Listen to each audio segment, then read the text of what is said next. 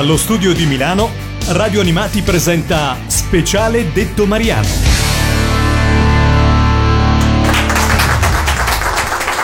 Buonasera a tutti. Buonasera a tutti. Su Radio Animati, in occasione del lancio della Meeting Music Vinyl Collection, ovvero le mitiche sigle di cartoni animati targate CLS Meeting, ristampate su 45 giri colorato, con la complicità degli immancabili Ivan e Corrado, abbiamo l'onore di ospitare Detto Mariano. Gra- grazie. Grazie, grazie, grazie, siete molto gentili e molto simpatici, siete de- delle belle persone, salve. Dunque, detto Mariano non ha bisogno di presentazioni per chi è abituato a leggere i crediti delle sigle, perché produttore, musicista, arrangiatore, ha legato il suo nome a a momenti importantissimi della storia della musica italiana, però per chi magari non fosse abituato a, a leggere chi scrive, chi produce, Eh sì. chi arrangia, noi per, per capire subito, per, per far capire subito il calibro dell'ospite che abbiamo, presente, che abbiamo in studio, abbiamo preparato un piccolo medley. Piccolo medley non facile da realizzare perché io ho consultato il sito del eh, maestro detto Mariano e fra 1400 brani su cui ha lavorato a titoli diversi è difficile sceglierne pochi per rappresentarlo. Noi abbiamo scelto questi qua per darvi giusto un'idea, insomma. Questo ragazzo della via Gru si divertiva a giocare con me, ma un giorno disse vado in città e lo diceva mentre piangeva.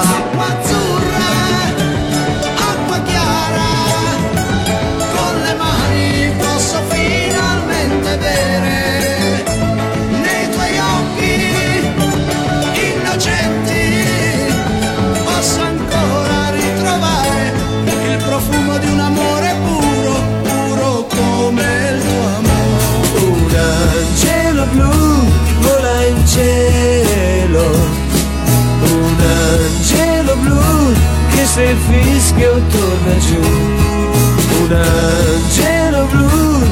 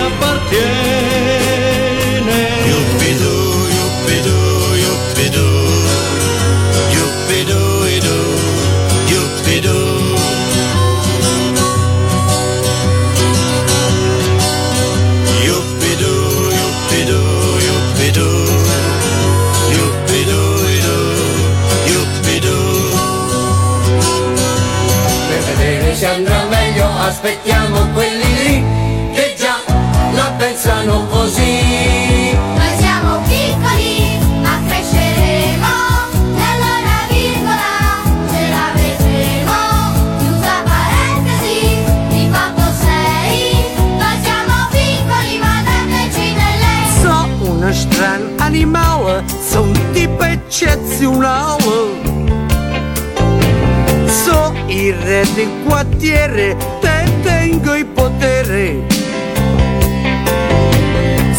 Se perdo la pazienza, mi scatta la violenza. Ah, sul mio mod fucone mi sento un leone e spatroneggio.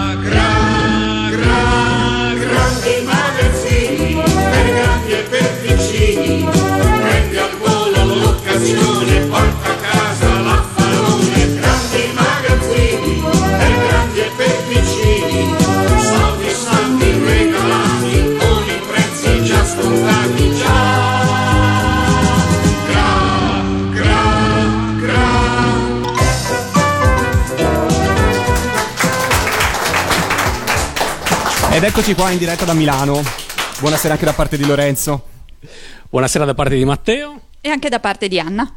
Eccoci qui, abbiamo sentito Adriano Celentano, Lucio Battisti, ma cosa sono questi di fronte alle sigle TV di cui abbiamo sentito qualche cosa? Perché come avete come avete sentito qualcosa, ma poi ovviamente sarà l'argomento della serata, detto Mariano è uno dei grandi responsabili eh, come produttore, come autore, come arrangiatore di quelle sigle d'oro che ci hanno segnato e che eh, insomma, è uno dei motivi per cui questa sera siamo qua. E siccome la responsabilità quindi è anche sua, se c'è Radio Animati, questa sera vogliamo parlare con lui delle sigle televisive che ha scritto, prodotto e arrangiato eh, a partire dalla fine degli anni 70. Prima di parlare di sigle, però, io ho una domanda perché in alcuni dischi c'è scritto detto Mariano, in altri c'è scritto Mariano detto. Su Wikipedia si dice che insomma vanno invertiti, e però io non ho mai capito qual è il nome, qual è il cognome e E perché alla fine l'inversione. Cosa è successo? Esatto. Adesso ti svelo io il segreto, il segreto è questo. Il fatto sta, tutto parte dal fatto che io ho un cognome che eh, è un verbo coniugato, detto, voce del verbo dire, detto, io ho detto, tu hai detto. Il problema di, di- il- quando eh, scrivo le canzoni con un'altra persona, oltre a me, quando eh, il mio nome viene messo, eh, viene- suona così, eh, con eh, Andrea Lovecchio, detto Mariano. Il detto Mariano dà l'impressione che sia un soprannome della, eh, de- de- de- del paroliere. Allora, una volta in televisione, un, eh, un bravissimo presentatore mi presenta così, che è la cosa più giusta secondo me, ed è questa. Io mi chiamo Mariano Detto, perché il mio nome è Mariano e il mio cognome vero è Detto, ma uso sempre il nome Detto Mariano quasi come se fosse uno pseudonimo. Allora la verità è che dovrebbe essere detto così, Mariano Detto, Detto, Detto Mariano. La cosa difficile, ho detto al presentatore, è, è la difficoltà di dire il secondo detto con la D minuscola, perché non è facile dirlo con le parole, scriverlo è facile, ma dirlo non so, ci vuoi provare tu a dirlo con la D minuscola? Posso, prova- posso provarci? Mariano detto, detto, detto Mariano. Eh? Un applauso per me. Bravo Matteo, bravo, bravo.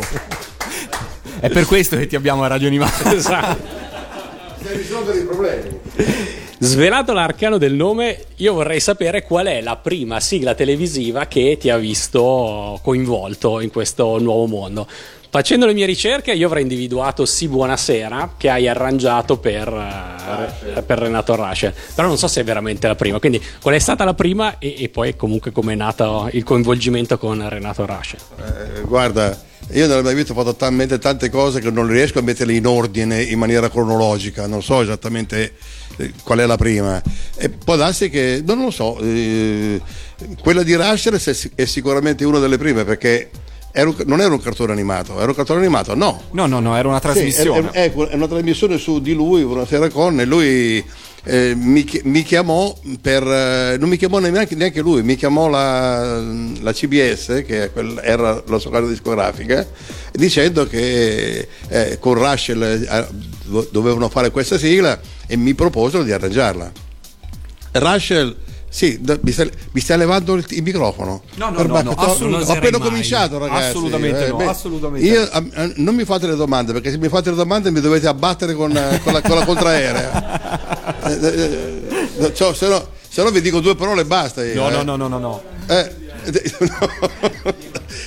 Allora, Russell, and- andai a casa sua, feci, eh, mi fece ascoltare il pezzo e andammo a- in sala di decisione a fare tutto quanto. Questo brano, una volta uscito, andò nel giro di pochissimi giorni primo posto in classifica. Russell mi telefonò pochi, ci- circa un- un 15-20 giorni dopo l'andata in classifica e mi propose di fare una commedia musicale con lui, per cui se non altro è stato un buon viatico, ecco. Mi dovete far parlare ragazzi. però, eh. Assolutamente. Eh, prego. No, noi ci vantiamo, fra l'altro, di lasciar parlare sempre senza interrompere. No, infatti, è uno dei motivi per cui c'è Radio Animati. Ma eh, no, perché in realtà vabbè, era un'interazione. Io volevo sapere se arrangiare un pezzo eh, televisivo, una sigla televisiva, è diverso rispetto ad arrangiare una canzone eh, per il mercato discografico normale. Se, dal- se l'approccio è diverso, se magari cambia qualcosa, insomma, se cambia qualcosa oppure no. Sì, no, cambia, cambia nell'intenzione di chi fa l'arrangiamento. E poi guarda, il fatto degli arrangiamenti è un fatto del tutto personale, cioè ognuno la ragiona a modo suo. Per quanto riguarda me, eh, ogni volta che mi mettevo a lavorare su una canzone, perché l'arran- l'arrangiamento è una composizione nuova su, un, eh, su una canzone già esistente, perché la, la canzone ti viene presentata. Adesso non so, oggi i ragazzi con i computer e con le cose fanno già delle presentazioni quasi finite del pezzo con, con con- con la batteria, col basso, ma all'epoca, a quell'epoca lì le- i brani venivano presentati o con voce e pianoforte o con voce e chitarra, quindi la parte dell'arrangiatore era una, parte piuttosto creativa nella- nell'ambito di una canzone. Allora in quel momento, eh, per quanto riguardava me, ehm, cercavo di rendermi conto con chi parlavo, cioè con chi parlavo, eh, con che pubblico parlavo per vedere eh, se ehm, io a volte fa- uso questo esempio perché se io dava- so che vado a parlare con un russo e cerco di imparare il russo, è inutile che io vada a parlare in cinese, perché se gli parlo in cinese è probabile che non mi capisca.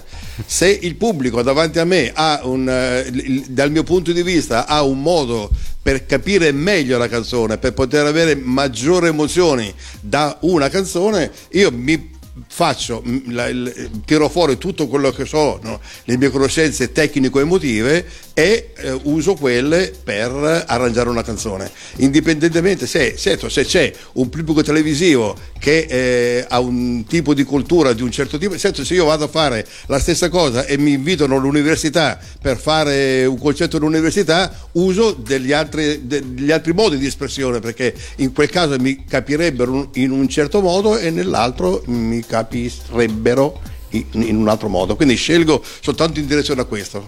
Non so, so- mi- sono stato capito? Assolutamente sì, assolutamente sì.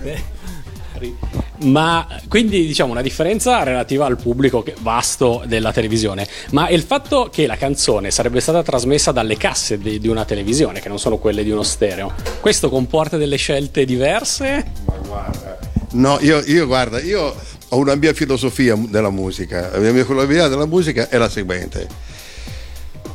Io so che qui questo- nell'interno di questo consesso eh, ci sono amici miei che tengono mm, in modo speciale alla qualità ed è una co- la qualità sonora qualità- ed è sicuramente una cosa eh, positiva ma io non la metto prima in classifica. La, prima- la cosa prima in classifica è l'emotività con la quale tu ti presenti in un pezzo davanti a un pezzo. Perché se tu hai voglia, se tu fai piangere, ad un- se tu fai in maniera che qualcuno possa piangere con la tua cosa, con quello che tu proponi, piange sia se lo senti in un altoparlante alto così che in un altoparlantino piccolo così, perché se, se sei al mare e senti il- l'ascolti con una eh, radiolina piccolina o sei in casa dove lo, eh, lo ascolti con i grandi mezzi, non, ci non può essere quello che fa emozionare quello- la persona che ascolta. Secondo me è così. So che non tutti la pensano così, ma questo è il mio pensiero, è la mia filosofia. E poiché questo è il mio pensiero e questa mia filosofia mi ha portato tanta fortuna, eh, perché non devo seguirlo? Scusate, gli altri seguono la loro, io seguo la mia. E questo il motivo è questo, eh, rivederla. E ci sta tutto, e ci sta tutto. Ascoltiamo Ce Sì, buonasera. Eh, io direi proprio di sì, perché insomma è, è un... Sì, buonasera. Ce. Arrangiata da Detto Mariano, no, da Mariano Detto, Detto, Detto Mariano. Stavo già sbagliando.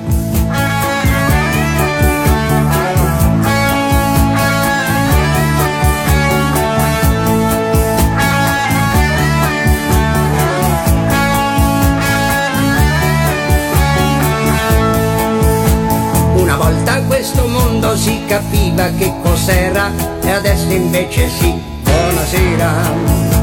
Arrivato il 21 marzo cominciava primavera e adesso invece sì, buonasera. Per campare non dovevi diventare cintura nera e adesso invece sì, buonasera. Come eri laureato ti si apriva una carriera e adesso invece sì, buonasera. Per vedere se andrà meglio aspettiamo quelli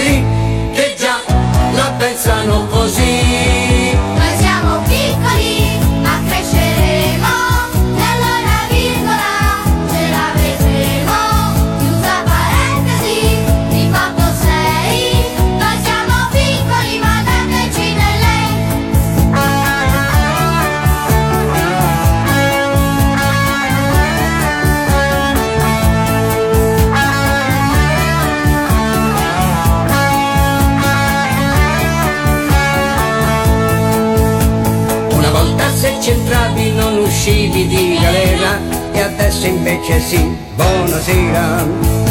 Era il peggio fuori legge che assaltava una corriera e adesso invece sì, buonasera. Era già sul nudo spinto una donna in canottiera e adesso invece sì, buonasera. Con due lire ti compravi sia Mazzola che Rivera e adesso invece sì, buonasera.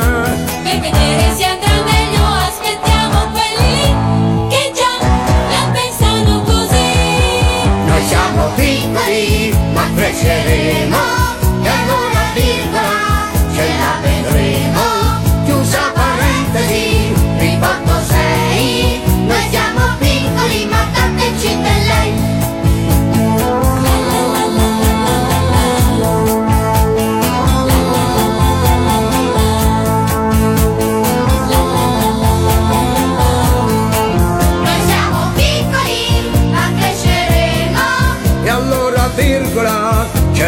vedremo. Chiusa parentesi, riporto sei. Noi siamo piccoli, Noi siamo piccoli, noi siamo piccoli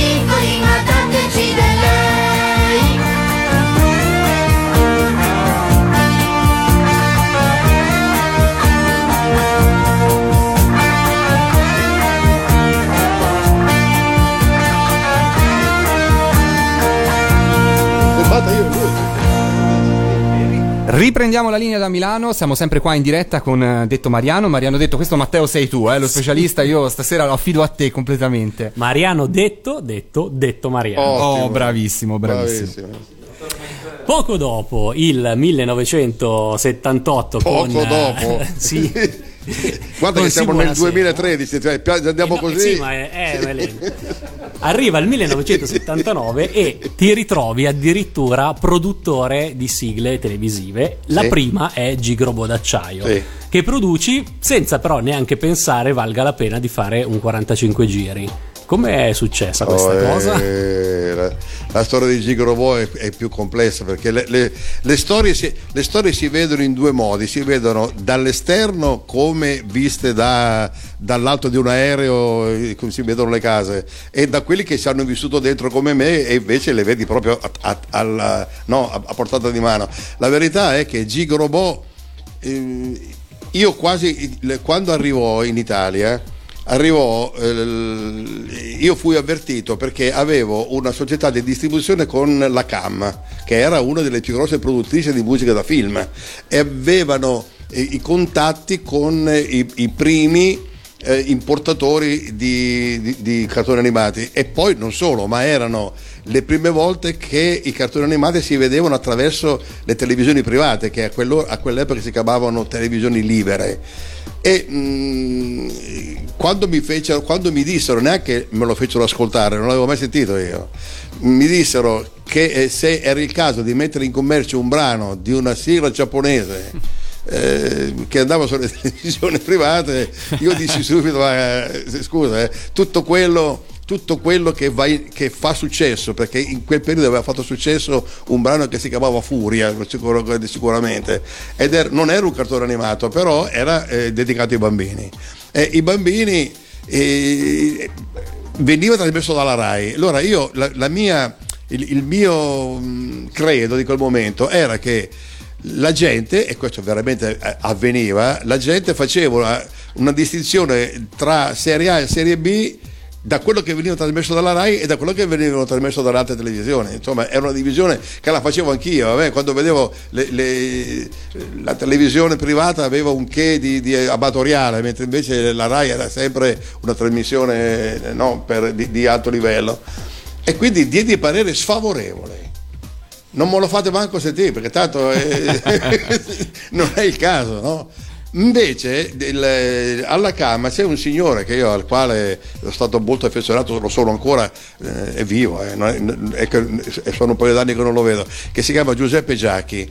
Giuseppe Giacchi era eh, invece convinto che questa cosa fosse, eh, andasse bene, Ah, non solo, ma era convinto che ci fosse stato bisogno di una traduzione in italiano del, del brano e che non fosse messo in commercio in giapponese.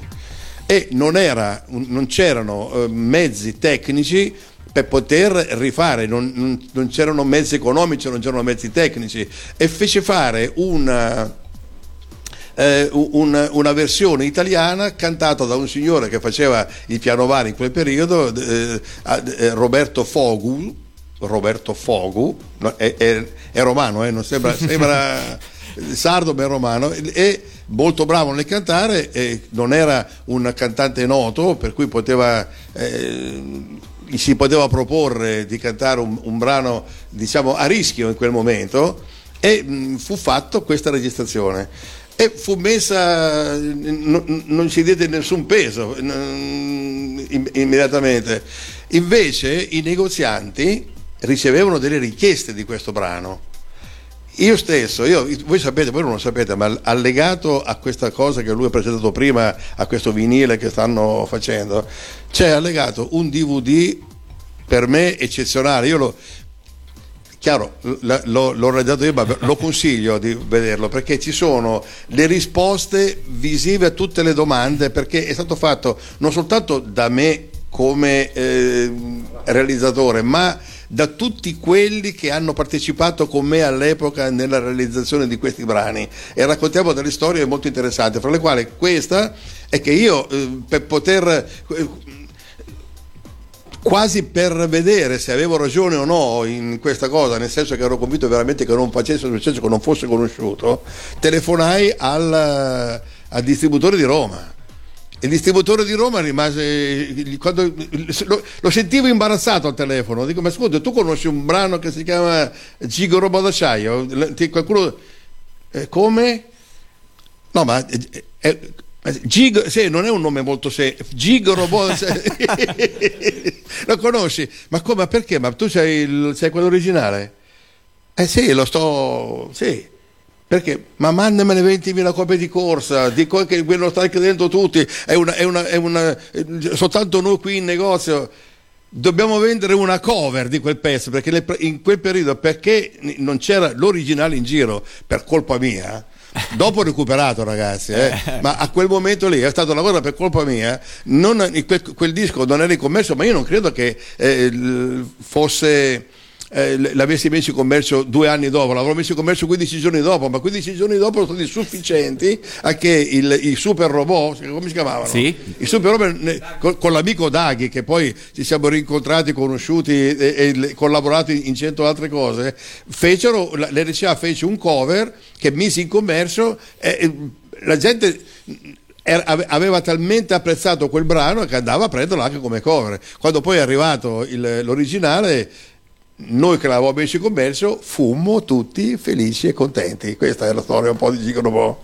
E facendo un balzo di, di più di 30 anni, eh, mh, prima lo hai accennato, lo vorrei ricordare appunto di questa bella iniziativa di ripubblicarlo su un vinile colorato nel 2012, è già stato Sì. pubblicato e appunto è anche una eh, riscossa anche rispetto a questa vicenda iniziale di Gig in fondo. Sì, no, beh, una, una riscossa di Gig, Di- La- di ma, Gig, l'idea, ma- l'idea non è mia, l'idea è i due ideatori sono qui, Ivan e Corrado, che sono le due persone che mi hanno proposto di, di rimettere in commercio questa cosa, hanno fatto una proposta per me molto bella perché intanto lo fanno con altissima qualità tecnica, che questa è una cosa importante. La qualità, scusatemi ragazzi, la qualità artistica, la, la qualità artistica ve la metto io, abbiate pazienza, so- sono qui per questo. eh. La, la qualità tecnica io non sono capace di fare, di, di- di- fare il vinile, i dischi, a parte che sono molto belli perché mi hanno dato i primi due, le prime due uscite e sono rimasto colpito pure io. Sono quanto bravi ragazzi, continuate così.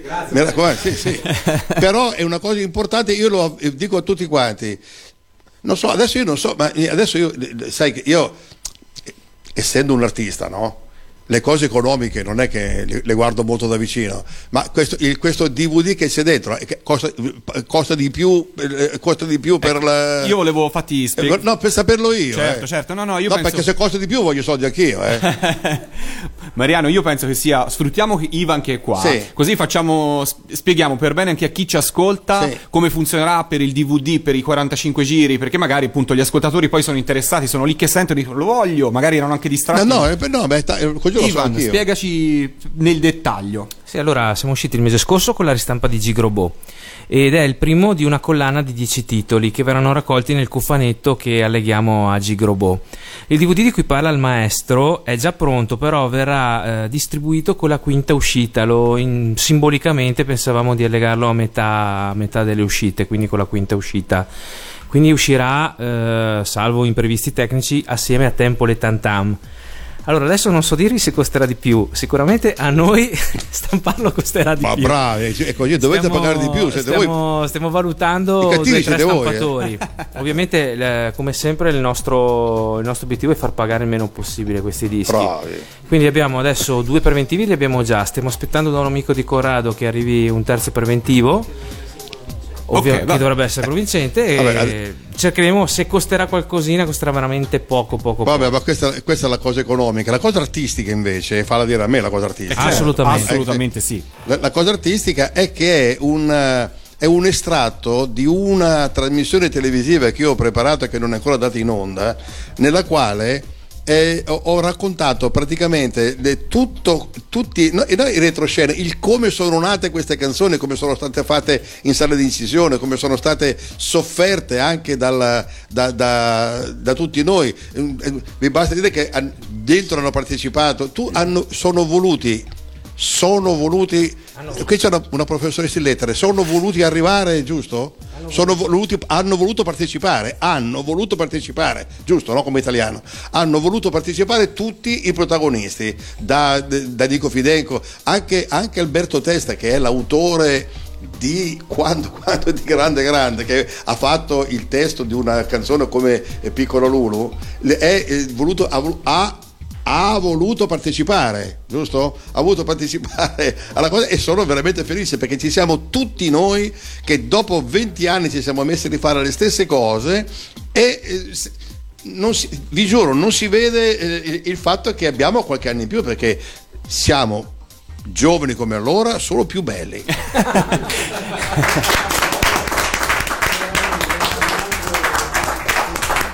Matteo. Vorrei ricordare che Jig è, esce, è uscito in vinile giallo e verde come i colori del robot. Abbiamo appena fatto una foto, detto Mariano, con dietro Jig Robot. Spero che arrivi presto su Facebook. E eh, finalmente con il robot in copertina. A mia perché- insaputa questa. Ah, Assolutamente. Sì, sì. Dicevo, il 45 giri è stato finalmente pubblicato con il robot sulla copertina perché Ah, nel sì. 79 Sì, in copertina ragazzi. era finito a Maso. Nel 79 io ero un bimbo, dai, e, e- e tutti noi non davamo, on- onestamente, perché voi eravate, voi eravate veramente bimbi veri e davate importanza a quello che vedevate perché giustamente noi che eravamo già 40, 42 anni, 43 anni, siamo partiti da- praticamente da un punto di vista, da un punto di vista commerciale questa cosa. Chi andava a sapere chi era il buono, chi era il cattivo, chi era... er- eravamo convinti che quello buono era quello che avevamo messo in copertina. Dopo cioè, ci sono arrivate lettere da tutte le parti, ma come avete messo il cattivo in... in- in- in però adesso voi... Il tempo, che dicevo prima ci fa più belli, loro hanno fatto più belle anche le copertine, perché le copertine sono diventate quelle che veramente avremmo dovuto fare noi allora. Eh, ma allora eravamo dei bambini anche noi, eh, questa è la differenza. Io vorrei spezzare una lancia in favore del maestro perché eh, la mia ragazza, che è un'estrema eh, appassionata di cartoni giapponesi, lei conosce a memoria tutti quelli però femminili, chiaramente perché Eh. riguarda quelli per bambine. Anche a 30 anni confonde Mazinga con Mazinga Z con Goldrake, per lei sono uguali. Quindi, se lei, che se non altro è un'appassionata ed è grande, ancora se li confonde, figurarsi loro che all'epoca erano dei pionieri nel, Sì. nel campo dei cartoni giapponesi, insomma, erano cose Sì. che potevano capitare. No- non ci dimentichiamo che io in quel periodo, eh, mentre mi occupavo, sì, eh, avevo fatto una, un- una dis- una distribuzione di dischi, eccetera, eccetera, ma eh, mi occupavo eh, di persone minori come potevano essere Celentano, oppure come, minori a Gicorobò, voglio dire, Di- di- come Celentano, come, come poteva essere Mario Del Mono, con Giuseppe Di Stefano, i Camaleonti, i- avendo a che fare con quelli, proprio se quello era veramente il- il- il- quello buono, quello cattivo, momentaneamente ci sfuggiva. To- tornando alla canzone, io volevo sapere chi è stato quindi a scegliere la, la voce di Roberto Fogu per la sigla e i cori dei fratelli Balestra. Sì, che- signore. Tutto questo è merito del signor Giuseppe Giacchi, non è merito mio. Ne- nel- eh, merito mio nel campo dei cartoni animati è avvenuto per poter, eh, es- entrando da un punto di vista eh, commerciale in questa storia, poi man mano che le sigle andavano avanti, loro stessi mi hanno coinvolto da un punto di vista artistico, ma la partenza è stata una partenza di carattere eh, distributivo della, della canzone. Quindi Giuseppe Giacchi eh, scelse Roberto Fogo perché eh, lo conosceva in qualche modo perché forse frequentava questi locali di piano bar dove lui cantava e lo apprezzava ed è Giacchi è uno era l'amministratore delegato della CAM in quel momento lì per cui era uno che ne sapeva sia di musica non è musicista ma è uno di quelli che sa che eh, riesce a distinguere il, brutto dal, bello in queste cose e chiamò i fratelli Balestra perché i fratelli Balestra facevano eh, giravano nell'ambito della Camera per motivi loro. Adesso non so bene la, la- la co- Ah, forse ecco, forse con Cordio, certo. che Cordio addirittura mise un- una- qualche, qualche- aggi- aggiunse qualche cosa di musica leggera, di, di musica elettronica dentro e quindi il, il merito fu so- totalmente di Giuseppe Giacchi. Ma invece Paolo Lepore e Paolo Moroni che ruolo hanno avuto? Paolo Lepore e Paolo Moroni. Pa- Paolo, Paolo Lepore era, il, per quello che so io, il- era l'assistente di Giuseppe Giacchi alla CAM ed era un dirigente forse della CAM ed era il padre di- di Giorgia Lepore che cantò, perché eh, a quell'epoca, ripeto, la partenza era di essere, di cercare persone brave ma economicamente accessibili perché se tu andavi dai numeri uno che vedevano i dischi e gli proponevi di fare una cosa del genere non venivano. Io stesso l'ho proposto a, a certi momenti anche ai camaleonti più avanti quando le sigle diventavano importanti ma nessuno lo voleva fare per un semplicissimo motivo perché mi dicevano guardate che anche se tu non metti il mio nome la mia voce si riconosce in, in mezzo a mille anche Bobby Solo anche tutta questa e allora andavamo a cercare le persone che io per esempio quando, quando le ho scelte io andavo a prendere persone che eh, o facevano i coristi o facevano parte di un gruppo dove si mischiavano nel gruppo e non avevano una, una distinzione vocale da solista per poter fare, fare loro i brani da solista senza andare a prendere personaggi noti, anche da un punto di vista economico avveniva questo, no? E per cui la, la- la scelta, Paolo Lepore aveva, a, parte che Paolo Lepore aveva scritto, se non mi ricordo male, anche dei brani per Peppino Di Capri, come, era un paroliere comunque che aveva, ehm, aveva credito nell'ambito discografico ed essendo eh, all'interno della CAM gli proposero di, di fare i testi e, e Moroni anche lui, anche Paolo Moroni era eh, sì, se non- eh, faceva, non so se addirittura, non vorrei sbagliarmi, ma facevano anche spettacoli di cabaret, qualcosa del genere. Adesso Sul- non lo so, comunque era- erano accreditati come persone nell'ambiente romano perché io in quel periodo lavoravo più nell'ambiente milanese che artisticamente che non in quello di Roma. In quello di Roma avevo cominciato a- a- perché avevo incominciato ad entrare nel mondo del cinema. Allora entrando nel mondo del cinema mi spostavo più a Roma, poi a Milano, poi a Roma, ma eh, eh, la, la parte operativa mia era, era a Milano in, in- in quel periodo. E per cui loro due erano persone accreditate nell'ambito della Sì, sul- già. nei crediti del CD le sigle d'oro, il mitico Sì. CD della meeting che racchiude tutte queste sigle, Sì. sono accreditati anche come autori del testo. Sì, sì, sono autori del testo, sono tutti, eh, sai, in, in quel periodo succede questo, che si fanno, eh, è come Castellano e Pipolo, è come eh, Dino Verde, i, i due che non sai mai chi, chi comincia a avere un'idea, chi la migliora, è, è una copia. E quando sono due o tre autori che fanno magari tante canzoni insieme e si mettono insieme a fare, poi insomma le parole, il Grenelle Giovanini, chi ha messo una parola, chi ha messo quell'altra, non è che si distingue, si distingue un gruppo di lavoro che fa, che poi se funziona va continua va bene, insomma. Io a questo punto direi che è arrivato il momento di ascoltare su Radio Animati Gigrobò nella versione ovviamente apocrifa che piace tanto a Freccia. Ce l'ascoltiamo.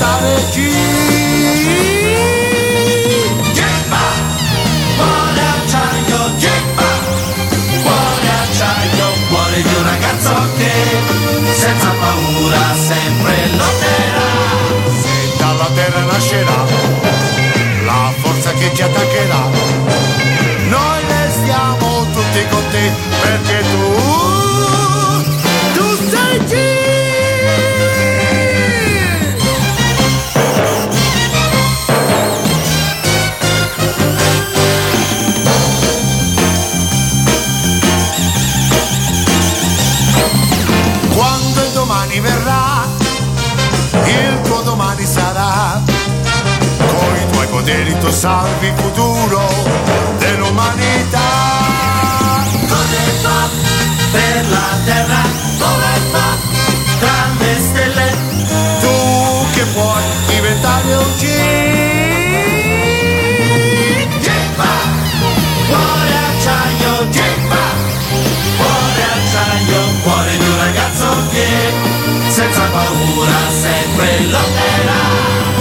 Dal passato arriverà una nemica civiltà, noi restiamo tutti con te perché tu,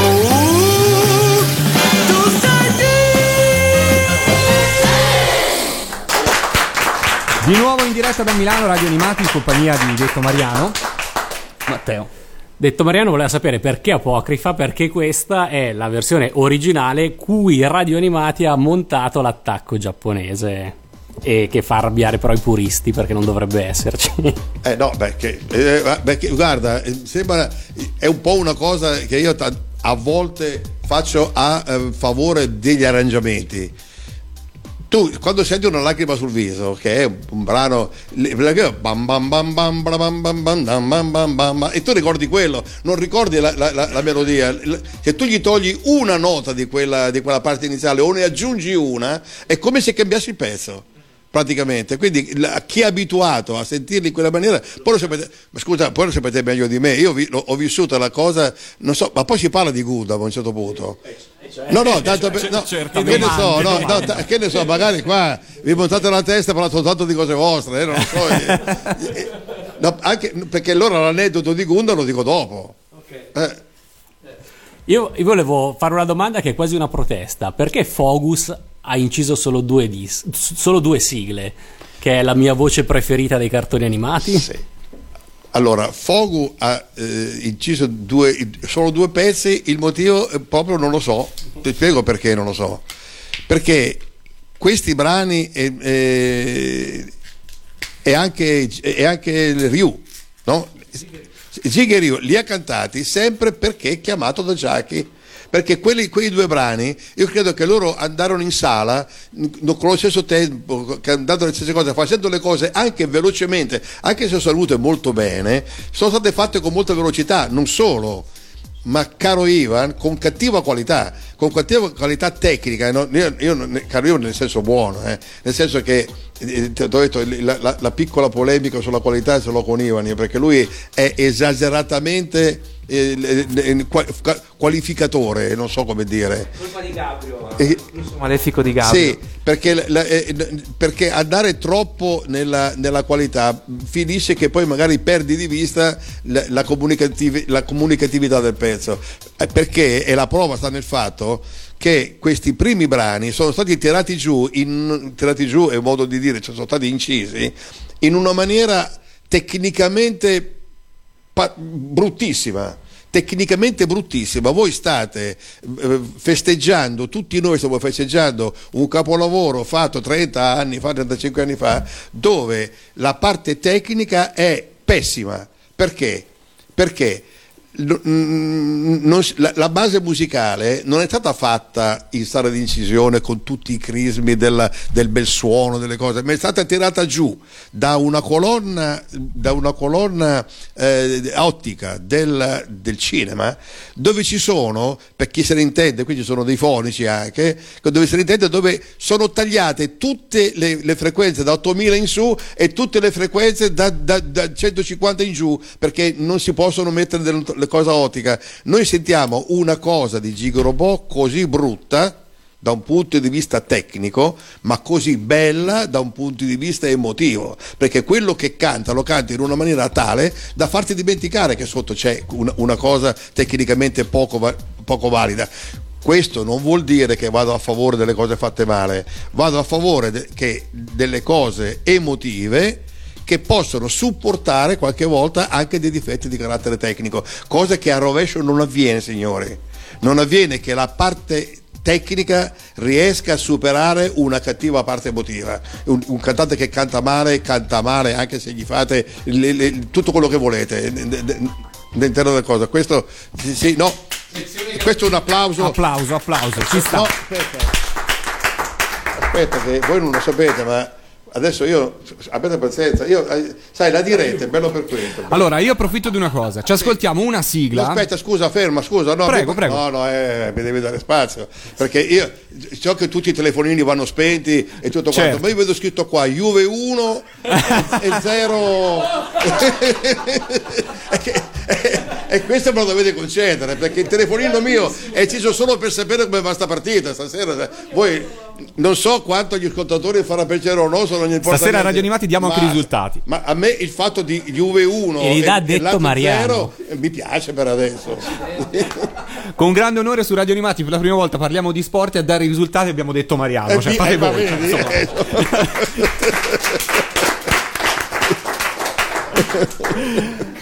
Allora, io no, veramente vorrei ascoltare un altro pezzo e poi ci Ma io, scusa, ma ho risposto alla domanda tua. io. Assolutamente sì. Sì, Assolutamente meno sì. male. Aspetta. A fra poco, sempre in diretta qua da Milano.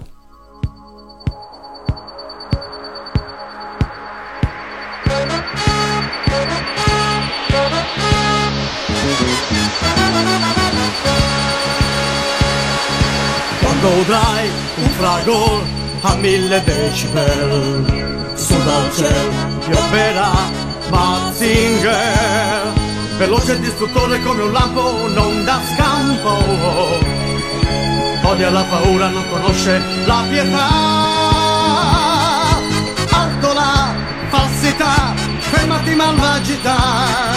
Su di voi, avvoltoi, c'è Mazinger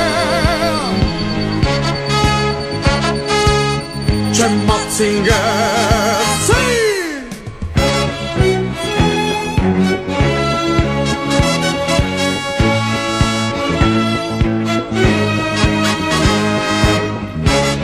Con gli occhi può incendiare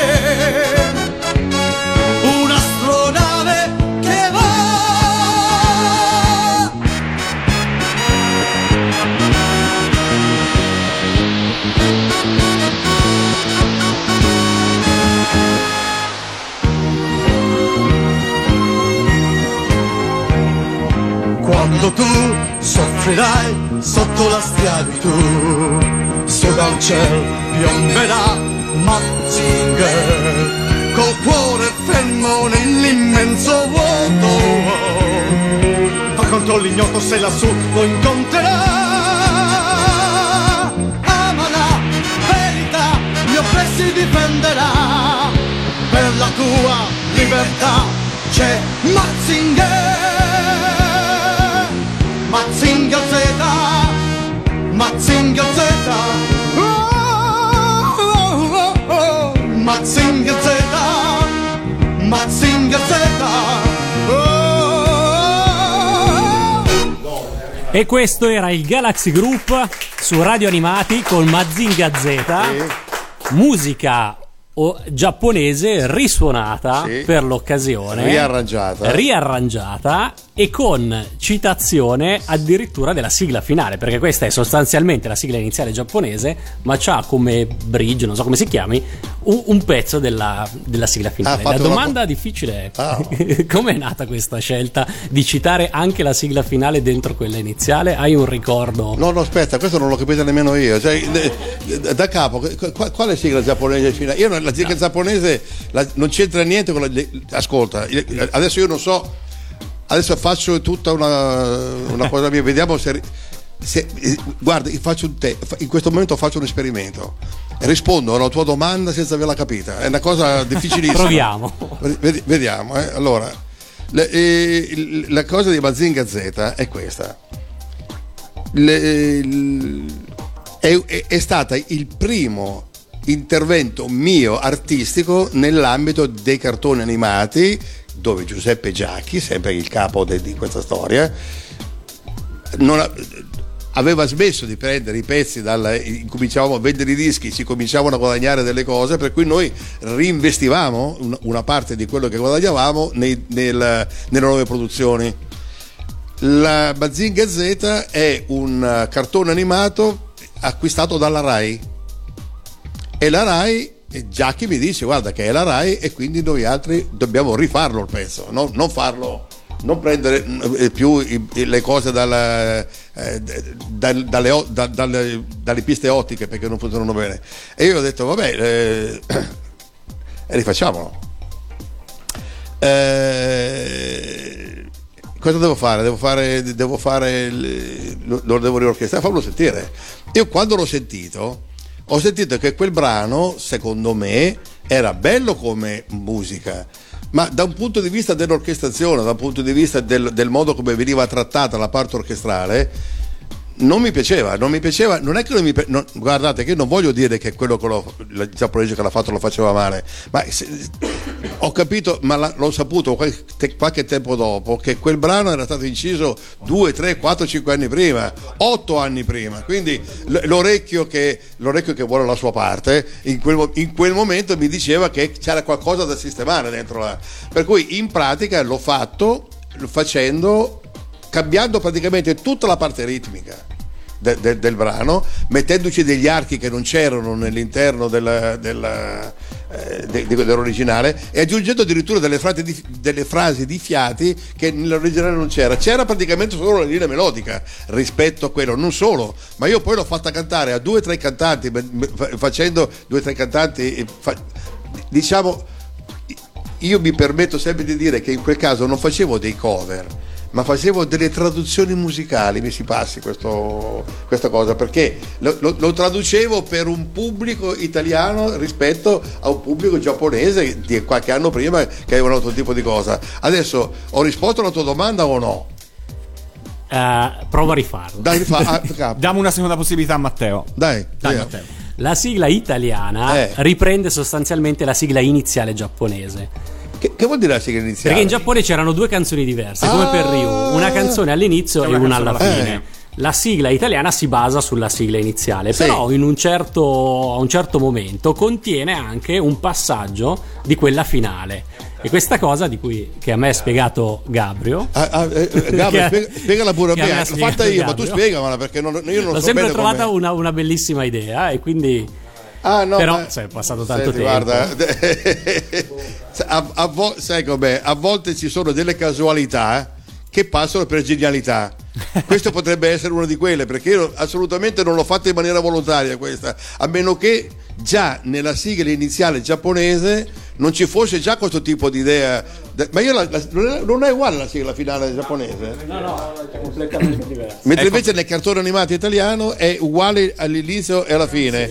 Eh, ma io, ma io, ma io non ricordo, ma, ma forse, ma può darsi, ma può darsi, adesso io non lo so, eh, ragazzi, si tratta, noi parliamo di cose che sono successe qualche decennio Ma fa. infatti avevo detto che era una domanda difficile. No, questa, ma non è mette alla prova. No, ma una, una cosa sicura è che non mi ricordo di averlo fatto volontariamente. Potrebbe anche darsi che avendo sentito tutte e due le sigle, in maniera, come dire, sofisticata, magari pure subconscia, l'abbia messa insieme questi due pezzi. Ma, eh, per, per cercare di dare una botta alla volta e una botta al cerchio. Ma... o perché mi sembrava magari che quelle frasi lì in qualche modo potessero essere utili alla, alla comunicazione in quel momento lì. Ma mm, ho sicuramente cambiato, ho sicuramente cambiato tutta la parte dell'arrangiamento, però, perché io le ho tutte e due grazie Ah, al- no, certo, questo. Tutte e Lo due, capisco ma- anche io che di solito. Sì, Una- Posso. Sì.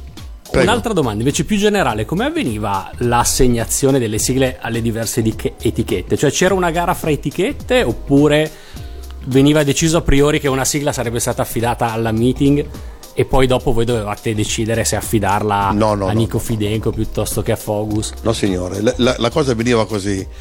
Eh, ehm, l'incontro commerciale veniva fra le varie etichette con eh, i produttori giapponesi.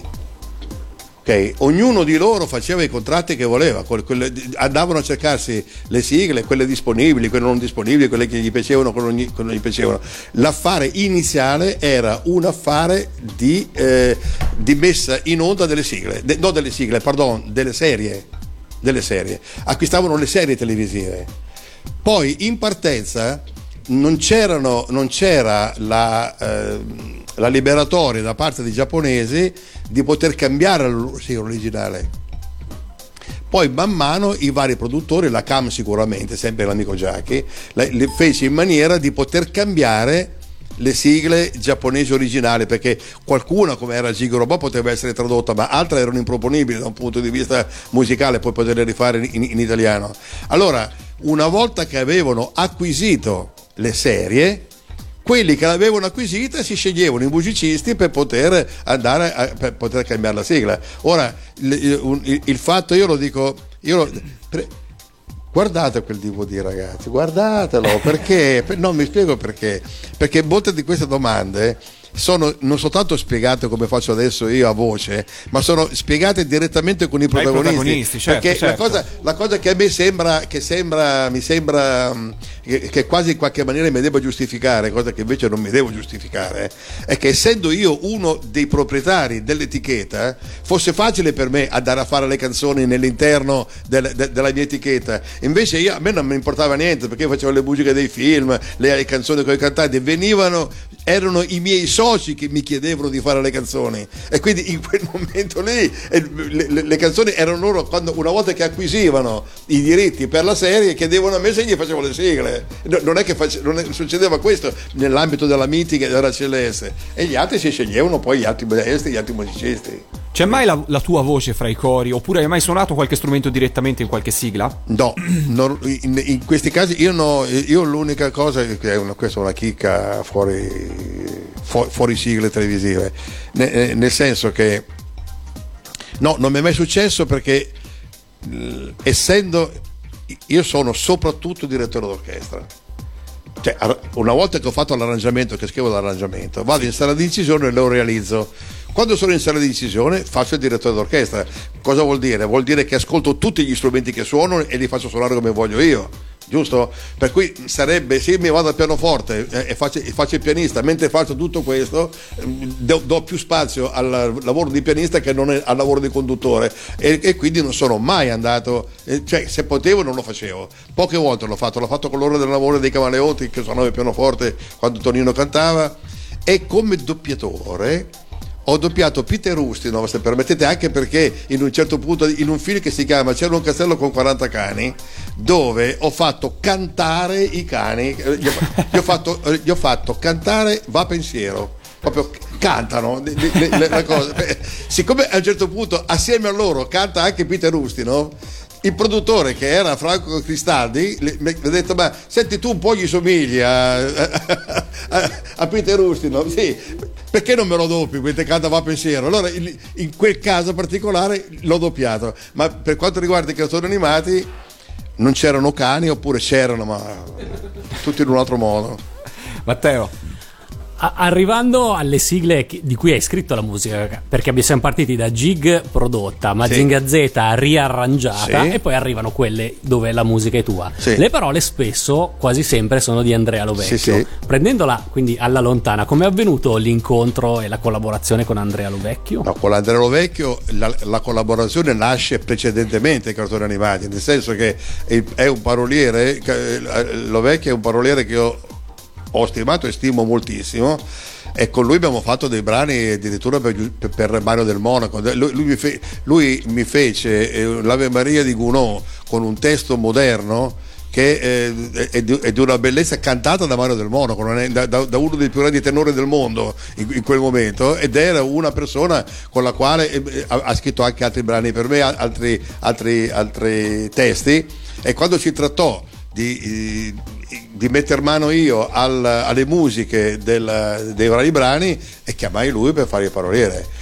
Con lui vedevamo insieme le sigle, parlavamo di quello che dovevamo fare e eh, mettevamo in pratica le cose, cosa che è ben descritta in quel video. Senti, ma de- devi farlo pagare questo video, ragazzi, però. eh. Sto- lo- ne sto parlando talmente con tanta, con tanta eh, io, lo- Ah, io resistete ancora due artisticamente ne mesi. parlo, eh. Sappiate che con tempo le tantam ci impegneremo ad allegare il DVD del Bravissimo. maestro No, Mariano. no, perché se, se no, io- se no, se no mi arrabbio io. No, eh, ma guardi, te lo metti dentro. eh. guarda Maria, io sono certo in questo Sì. momento la gente a casa lo vorrebbe anche subito questo Sì, sì, DVD. no, Quindi è eh, solo sti- stiamo creando una grossissima no. attesa per questo DVD. E vabbè, è giusto, è Eh, giusto eh, parlare. però c'è questo incontro con lo vecchio e, e questo fatto che ci mettiamo a scrivere la canzone nel modo vero come l'abbiamo fatta eh, è che è una cosa ve- ve- veramente eh, al, al di là di quello che sono i rapporti con i cartoni animati Certo. è il rapporto fra musicista e paroliere nel modo come avvengono le, le- le cose su, su brani che poi hanno fatto successo in, in- in qualche modo per cui alla fine eh, è una cosa molto bella anche da, anche da ricordare da parte mia in questo momento quindi lo vecchio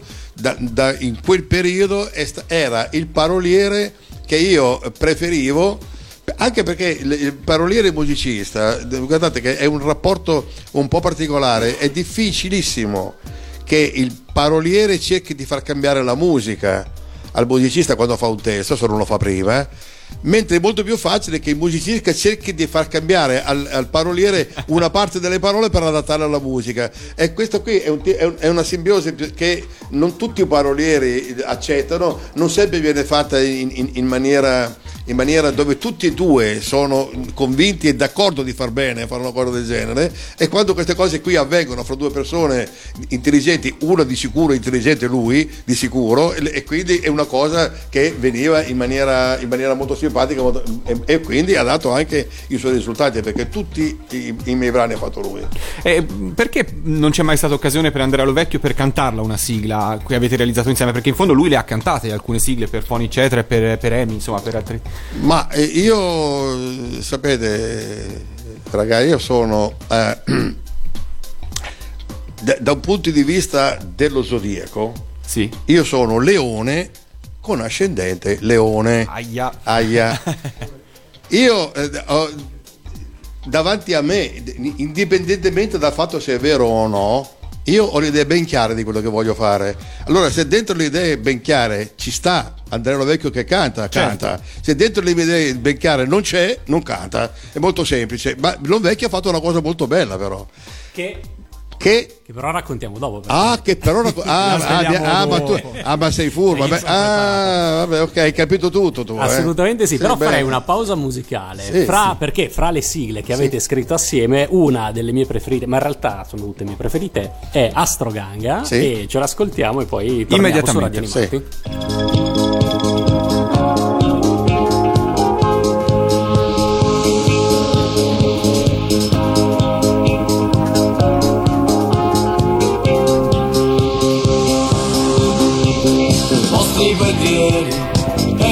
astronavi e il cielo s'oscurò.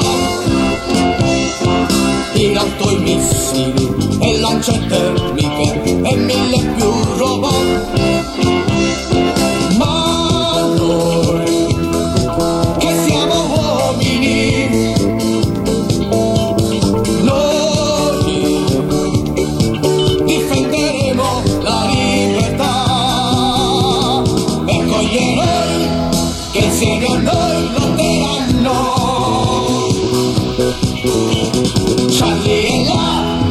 simbiosi già con il grande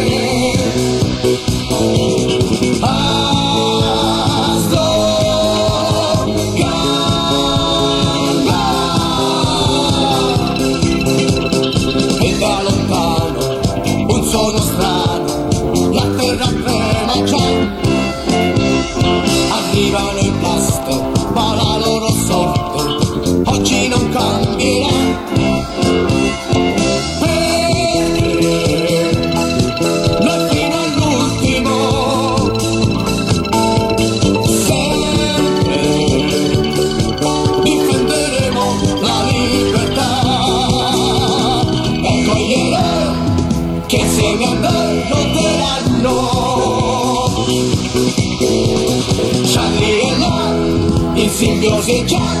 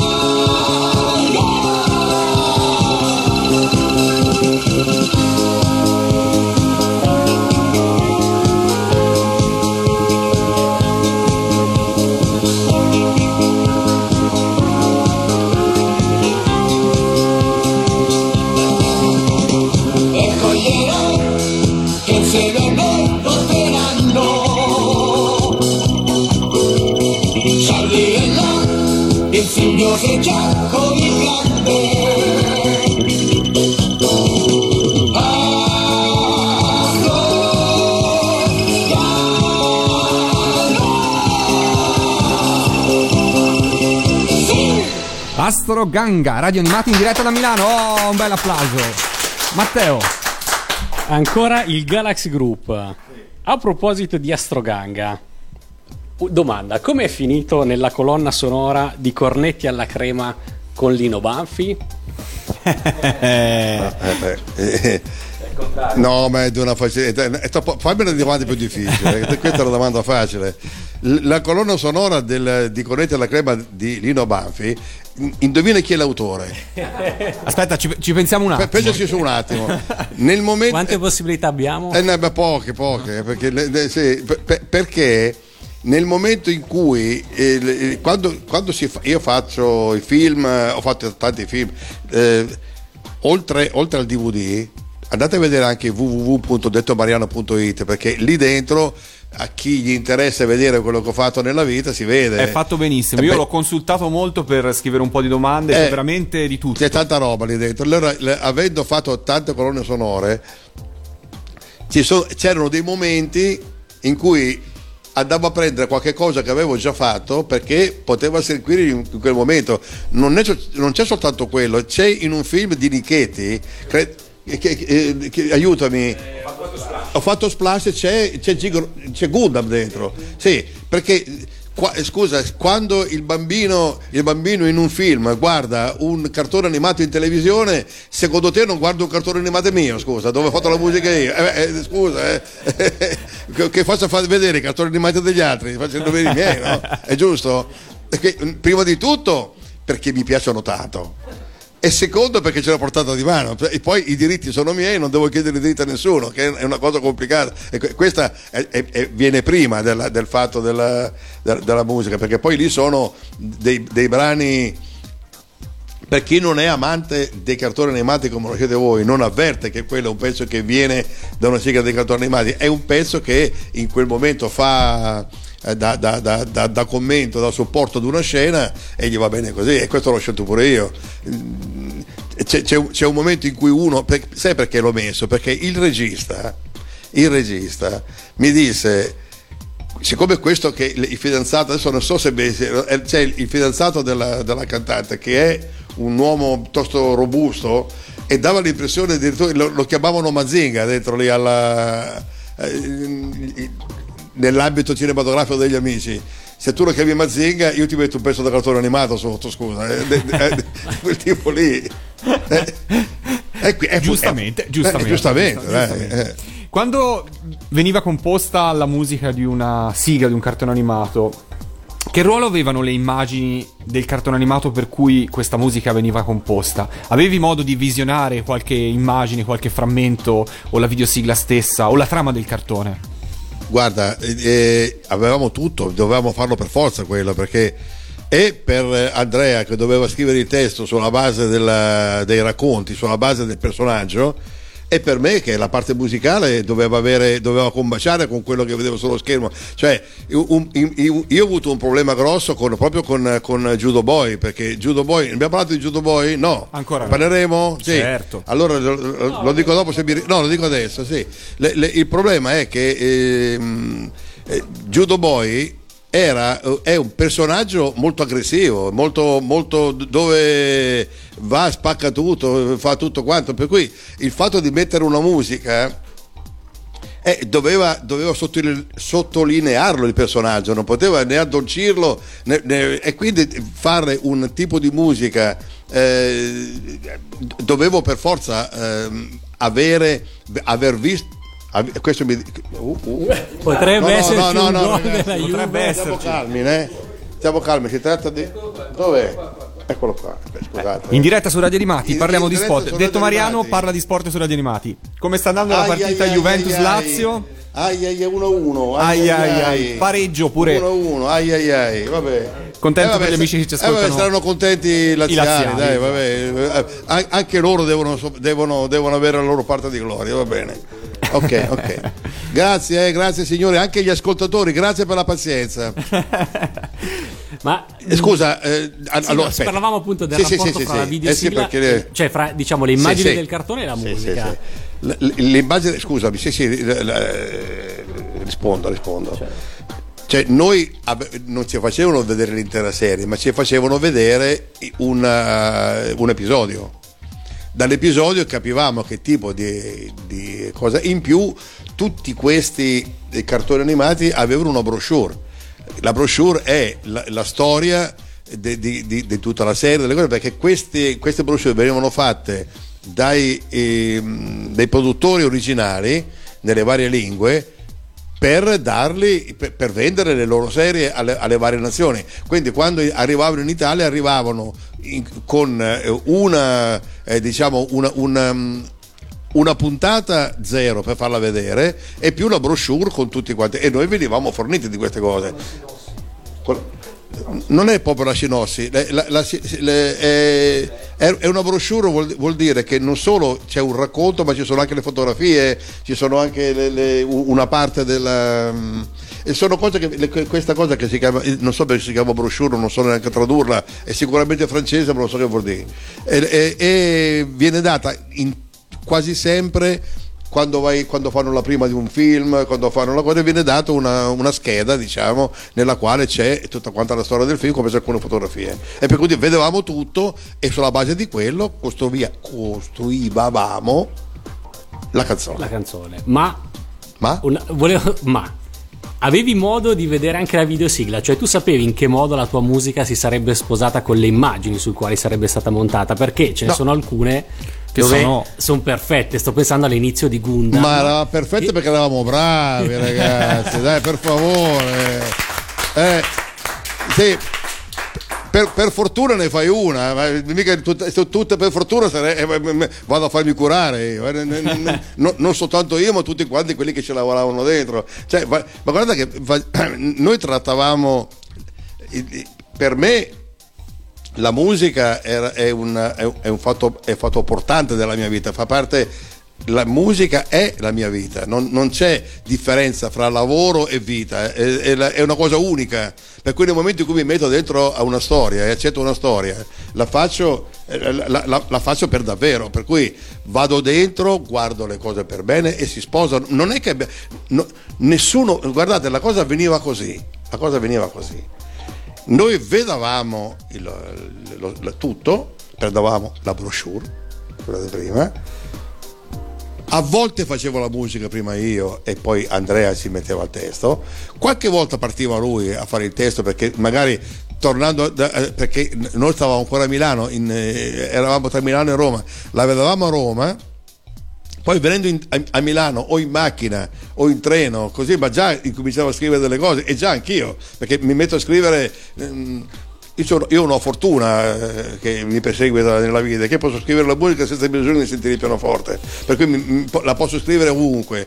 Allora nel momento in cui vado in macchina, in, treno eh, o in macchina, non dico che era finita la canzone quando eravamo arrivati a Milano, ma già un'impostazione di, massima c'era. Dopodiché scrivevo la canzone, mettevo sul testo, veniva da me, ci vedavamo col testo finito, dopodiché andavo in sala, la registravo, sempre avendo in testa il, il- il film che avevo visto. Quando è, fatta in questa maniera e se hai la sensibilità sufficiente, il pezzo quando veniva messo sopra il film era come se gli avessi messo un vestito su misura. Eh, eh, eh, se no, eh, scusate, se no, e se no che si stavamo a fare noi scuola? non ho capito. eh.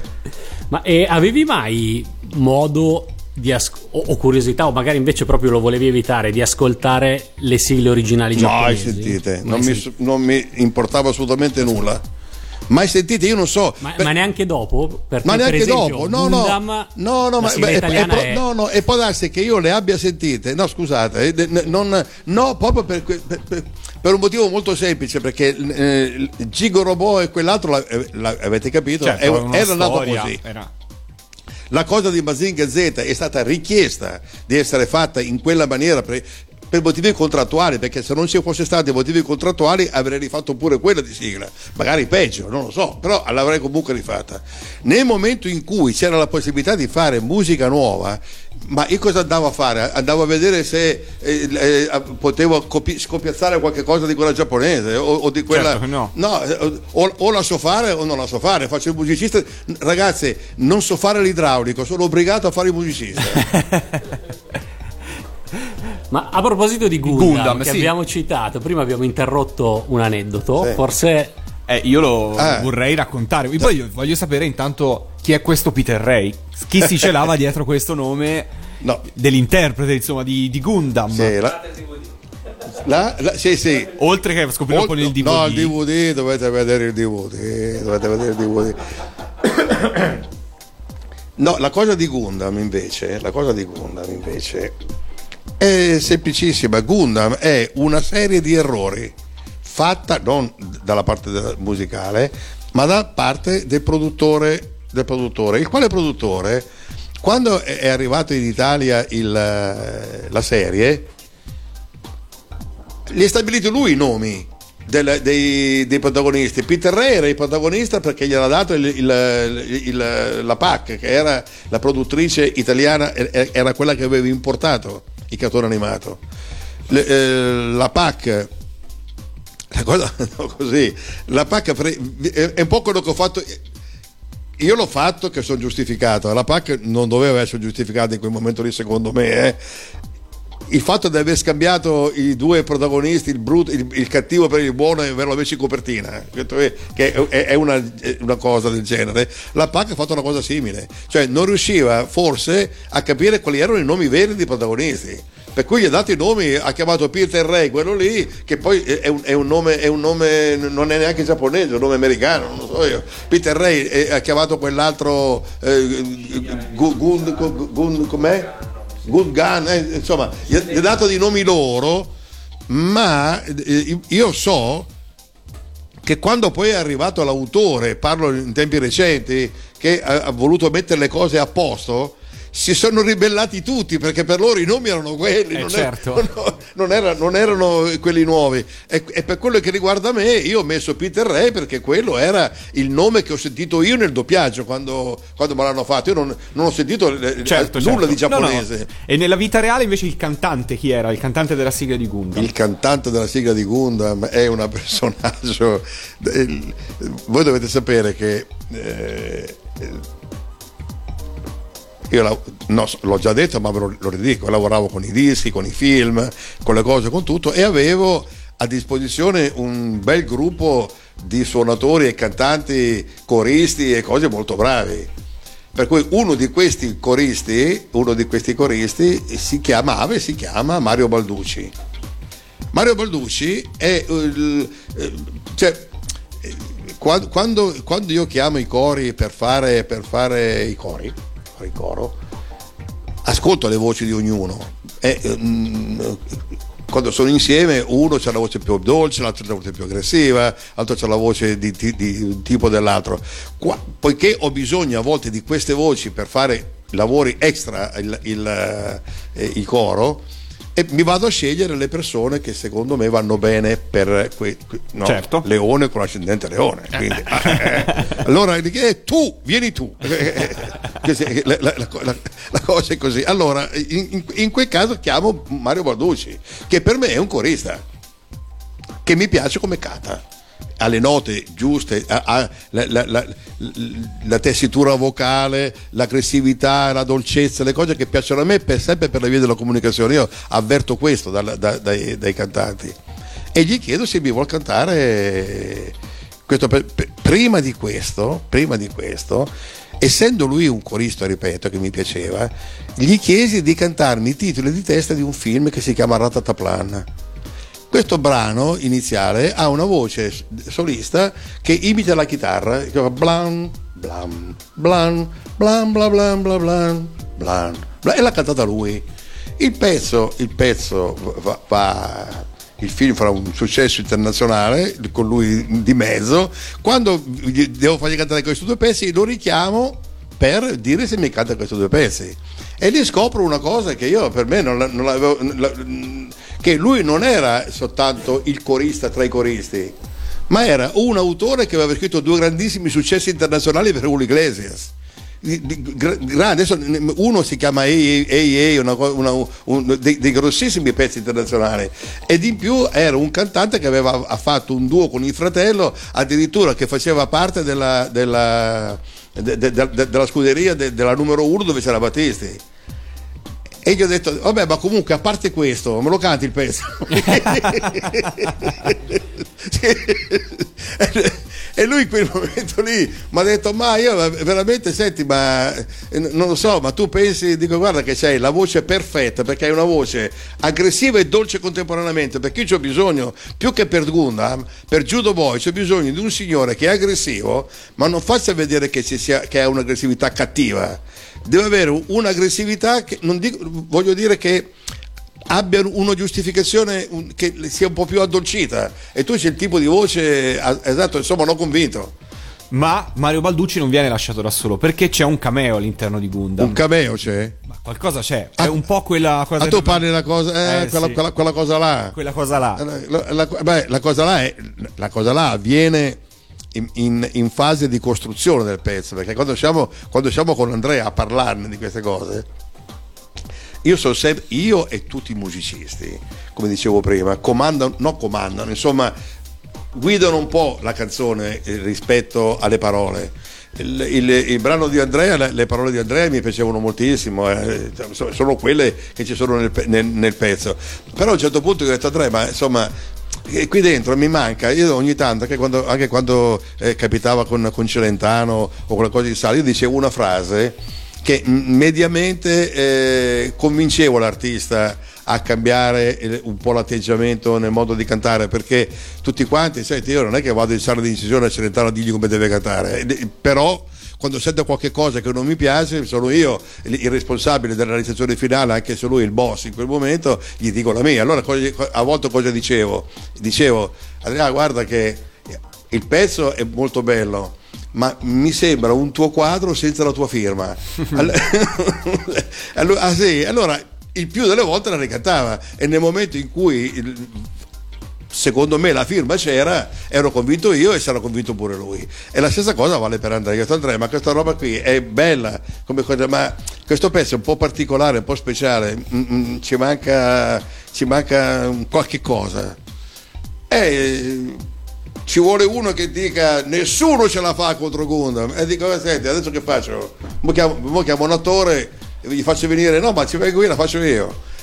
E co- e la fai tu? Eh sì, ma non ti preoccupare, la faccio io. E lui si è messo de- dentro, la- mentre facevo la base con l'orchestra e tutto quanto, e quando al, al momento convenuto da, da quello scritto, eh, eh, ero dal leone con l'ascendente leone, scritto in quel punto là, lui l'ha fatto in quel punto lì dove, dove era previsto. Nessuno ce la fa contro Gundam e, ce la- e lo fa in, in maniera convinta perché lui è anche l'autore del testo e quindi lo fa, ed essendo anche un cantante ed essendo anche un artista, tutte queste cose qui arrivano in maniera subconscia a quello che ascolta. Allora, con la musica e l'arrangiamento di Detto Mariano, facciamo tipo Sanremo, testo di Andrea Lovecchio, voce Mario Balducci, recitazione, come possiamo dire, Sì, di Andrea eh, Lovecchio, sì. su Radio Animati ci ascoltiamo l'intramontabile perché veramente, guarda, ce la chiedono sempre. Wow! Gundam. Wow!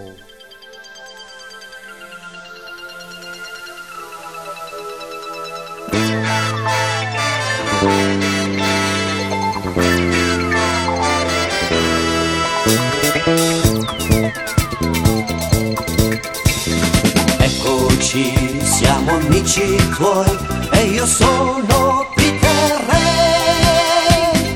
Eccoli che ci assalgono, non aver paura mai, perché qui c'è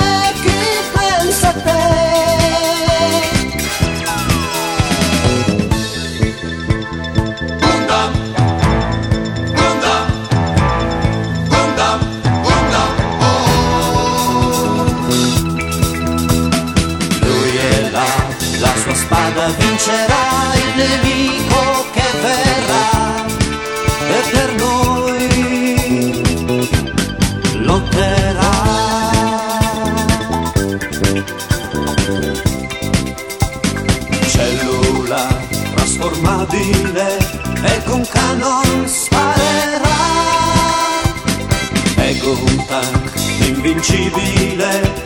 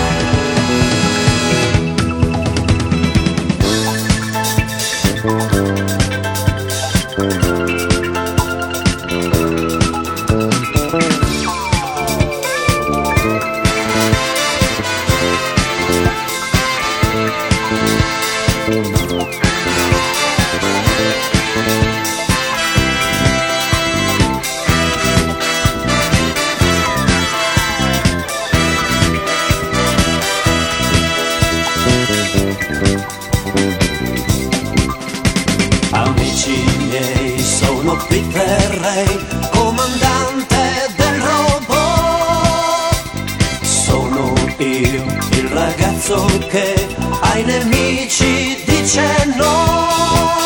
Perché nessuno ce la fa. Nessuno ce la fa contro. Gundam, Gundam,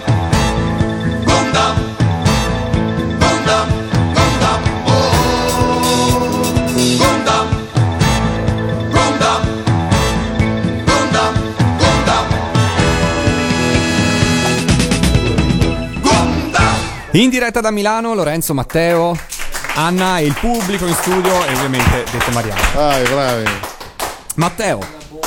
Nel 1980 Ah, in- succedevano tante cose, ma in pieno boom delle sigle TV e peraltro in piena attività della meeting, hai firmato una sigla non meeting con, ehm, con Soleman a, ad Elio Cogliati, che è la sigla del telefilm Billy il Bugiardo.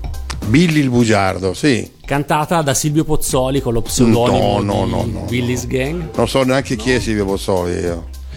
Guarda, io, io non vorrei. Era etichetta CBS, adesso Sì, no, eh, sì. diciamo sul disco c'è scritto Billy's Gang. Io Sì, Billy's Gang, sì, eh, sì. Non, non sono sicurissimo che la voce sia la sua. Quindi la domanda è: che cosa Ricordi. di quel brano? E se eh, c'è modo di scoprire, se, se ricordi anche chi la canta, ci No, il- è una. No, no, non ricordo. Ma io all'80%, non oltre, penso che possa essere proprio stato Mario Balducci. Penso. Perché questo signore che tu dici non lo conosco neanche di nome, non so chi è, non, non può, non può essere venuto in sala di decisione uno che non conosco. non- que- quello l'ho fatto sicuramente io il brano. E, e l'avrà fatto sicuramente uno di quelli che solitamente venivano da me a fare, cioè che chiamavo io e che al momento, in quel momento non ho memorizzato. Perché, scusa, il semplice fatto è che mentre in quel periodo lì, in quel periodo lì, quel periodo lì, che, che anno era? 80. 80? Mm, non, era, non era una produzione che sentivo molto io quella, non, non ricordo un granché di questa cosa. La- la- la- però sicuramente Infatti era un'altra etichetta, era per la CBS. sì, so no, sì, ma non è per quello, eh, non è perché io eh, distinguessi il fatto che una etichetta era la mia e quell'altra la CBS, perché la CBS era una grande etichetta, non è che mi potessi permettere di fare una porcheria per le, per, per le CBS che poi potevo avere problemi successivi a questa storia. Per me era, era, era comunque. Io, è, è molto probabilmente Balducci, molto probabilmente, ma non sono sicuro. Mm, eh, Anche riascoltandola non riesco a distinguere. Mm, Ci sono molti di appassionati di sigle che da anni mi chiedono questa cosa. E io da anni non riesco a rispondere, non riesco a rispondere perché è, è una, di, di quelle zone nella quale non- per motivi che o forse non gli davo peso, o forse non era. Ma il pezzo è mio, non è mio il pezzo. Sì, sì, è, è musica di Detto Mariano e testo di Soleman.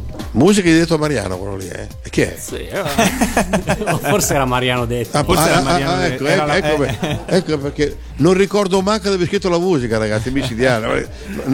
No, Non, ma hanno scritto, eh, ma no, se- se- non, non deve essere nemmeno un brano, eh, o, o fosse uscito male, o, o uscito in un momento che, non, che ne so, e- e lo- l'ho praticamente rimosso, come diceva certo Freud. Parliamo. Eh? Figlio pro, sì. Approfittiamo però di Billy il Bugiardo su cui resta un po' questo mistero per parlare anche di telefilm, giusto Matteo? Per parlare di telefilm, perché comunque la Meeting, oltre ai cartoni animati, ha fatto molte sigle di telefilm come eh, Girls and Boys eh, di Nico Fidenco. Boys and Boys Girl, and Girls. sì. Ah, vabbè, mi sono confuso. Lucy Sì. cantata da, Da Bobby Solo, Solo, giorno per giorno, Sì. apprezzatissima da, da- da tutti noi, credo. Sì. Poi anche Nemici per la pelle. Sì, con Rachel, sì. E Due assi Due- per un turbo. Due assi per, ah, due assi per un turbo. prego, sì, sì. No, Doce per un turbo, no, no, più avanti. Doce per un turbo è una serie di 12 puntate televisive dove io ho scritto tutto, non soltanto la sigla. La sigla che è in do minore, quel pezzo col violino. Esatto. Questo qui è un pezzo di quelli che, che piacciono anche a me. Come... Perché io quando, a distanza di tempo, adesso voi non lo sapete, ma se, sento Gunda, sentivo tutti i pezzi di prima, a me sembra che l'hanno fatto un altro. Eh. Cioè, mi, mi, tanto per cominciare è come se l'avesse fatto mio figlio. Quelli, ho detto, vabbè, ho, ho- eh, ho un figlio che ha fatto delle cose carine, non, non- non- non mi, mi ricordo le cose, però non le vivo come se le avessi fatte io, non so come dire. In- e queste cose qui lo stesso. Queste cose qui lo stesso perché passano, ci sono dei momenti in cui eh, magari ti chiedono di fare delle cose quando tu sei impegnato in cose molto importanti che tu non puoi non farle perché per i rapporti con le persone eh, perché magari questi avevano altri rapporti con me per, per cose più importanti di quelle. E io le ho fatte lo stesso. Ho cercato di mettere un, eh, il massimo della professionalità come faccio sempre, ma è un conto è farla con amore, è un conto è farla per mestiere in, in, eh, in- in certi momenti. Allora in certi momenti mettevo un mestiere che eh, a distanza di tempo risulta un mestiere senza amore, che non è una cosa che mi piace. Non tutto quello che ho fatto io mi piace. eh. Ma e i nomi che si vede subito, balzano subito all'occhio nomi più importanti per le sigle dei telefilm. Bobby Solo, Sì. Nico Fidenco ha fatto anche cartoni animati, però Renato Raschel. Sì. Questo nasceva dal fatto che il telefilm veniva visto come qualcosa di più importante, per cui Quindi anche, gli interpreti stessi si, di- si concedevano di più nell'interpretare l- la sigla, forse. Sì, no, il fatto, il fatto è che eh, poiché noi in questo momento veniamo, viviamo un momento in cui i dischi sono morti, praticamente. In quel momento i dischi erano vivi, erano molto vivi. Allora, nel momento in cui tu fai una, una trasmissione televisiva che dura più puntate, hai sicuramente un mezzo di promozione importante per il quale tutti si propongono, hanno voglia di fare una cosa fatta bene nelle sigle, perché intanto fa bella figura se la fai bene e secondo rischi anche di vendere dei dischi dove in, eh, eh, hai, hai il, doppio, eh, il doppio vantaggio di essere bello e di... Ragazzi, le- le- chi fa musica deve vivere con la musica. E, e se tu in qua- quando fai musica non ci puoi vivere perché non, non ti pagano per quello che fai devi cambiare mestiere. Non, non puoi, non puoi fare il musicista da un punto di vista amatoriale non da un punto di vista Certo. professionale. Quindi in quel momento lì tutti quanti erano professionisti per cui Rush stesso era uno di quelli che eh, lo faceva volentieri il fatto di fare la sigla della eh, chiedeva ai maestri, in questo caso a me perché ero in contatto con lui, di fare delle cose fatte bene per fare in maniera che appunto si facesse bella figura a tutti. Certo che sarebbe bella una bella raccolta su CD di tutte queste sigle di telefilm inedite. Questa la- da collezionista e da appassionato sì. sa- sarebbe molto bello questa Ma cosa. eh, senti, eh, eh, adesso, eh, come dicevo, in in casi- in- nel caso del vinile è una cosa più facilmente realizzabile da un punto di vista artistico una cosa, ma da un punto di vista dei contratti, perché una gran parte, fortunatamente, di quei brani sono io il proprietario Certo. e quindi posso in qualche maniera poter disporre a persone come loro che mi hanno proposto una cosa per me accettabile e quindi li metto a disposizione. Di tutti quei brani che sono lì dentro non so se tutto sono sempre io quello che può disporre dei- dei- degli originali quindi a quel punto si dovranno mettere in moto loro se vogliono fare una cosa di questo tipo eh, con quel tipo di qualità però perché lì la qualità eh, eh, eh, Ivan, guarda, ne approfitto e torna pure qua da me perché giustamente abbiamo parlato di musica, di musica originale e dell'importanza di, di sostenerla.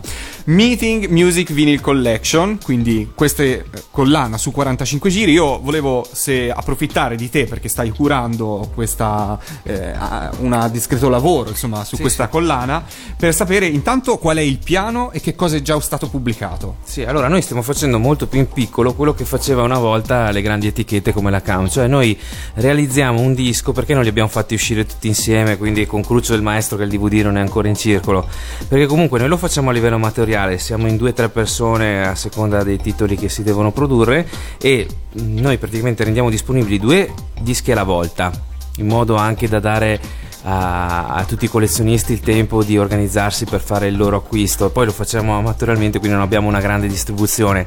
E col ricavato dei due dischi andiamo a investire. Paghiamo le spese dei due dischi appena fatti praticamente e andiamo a investire per stampare quelli successivi. Quindi adesso noi siamo usciti con Gigrobo col cofanetto che eh, ci ha impiegato molto più tempo del previsto perché non pensavamo che fare una banalissima scatoletta di cartone potesse essere così complicato. Perché? Perché facciamo delle tirature molto Certo, basse. Il molto nostro limitate. problema è che facciamo solo 300 pezzi. Ne facciamo 300 non perché siamo masochisti e vogliamo vendere poco, ma perché purtroppo per ora la risposta di pubblico è di massimo 300 unità. E man mano che noi praticamente esauriamo le scorte, quando vediamo che rimaniamo con 30-40 pezzi in casa, mandiamo in stampa i titoli successivi. Con Mariano abbiamo fatto Gigrobo per primo perché facendo il doppio colore ci ha comportato il doppio del lavoro, però adesso ci livelliamo, quindi da febbraio abbiamo già pronti Ryu e Astroganga. Non escono in ordine di, ca- di codice perché abbiamo- dobbiamo un po' anche adeguarci alle esigenze Dello de- stampatore. dello stampatore perché noi facendoli tutti di colori diversi dobbiamo anche far collimare i vari colori con quelli che c'ha lui in macchina e quindi da, da febbraio fino a settembre usciremo con due uscite al mese e quanto sono in totale? Sono in totale 10 dischi eh, e a sorpresa, lo, lo diciamo, facciamo lo scoop, eh, chiunque, siccome noi registriamo tutto, quindi abbiamo traccia di, di- di chiunque, di qualunque collezionista abbia preso quanti pezzi, quali dischi e quali no, abbiamo deciso, sforzo di produzione, di regalare completamente in omaggio un undicesimo disco a chiunque completerà la raccolta. Che di cosa si tratta si Quindi eh, la raccolta si concluderà con eh, i bonbon di Lilli, mh, perché andremo abbastanza in ordine cronologico, a parte qualche inversione dovuta a questi Mhm. colori. E quindi con, con l'ultima uscita, la decima, i bonbon di Lilli, regaleremo anche completamente in omaggio, però solo a chi ha tutti preso i dieci. tutti i 10 dischi della collana, Piccola Lulu. Ah, ok. Che è un disco un po' particolare su, Vedi- cui, su ve- cui non possiamo fare.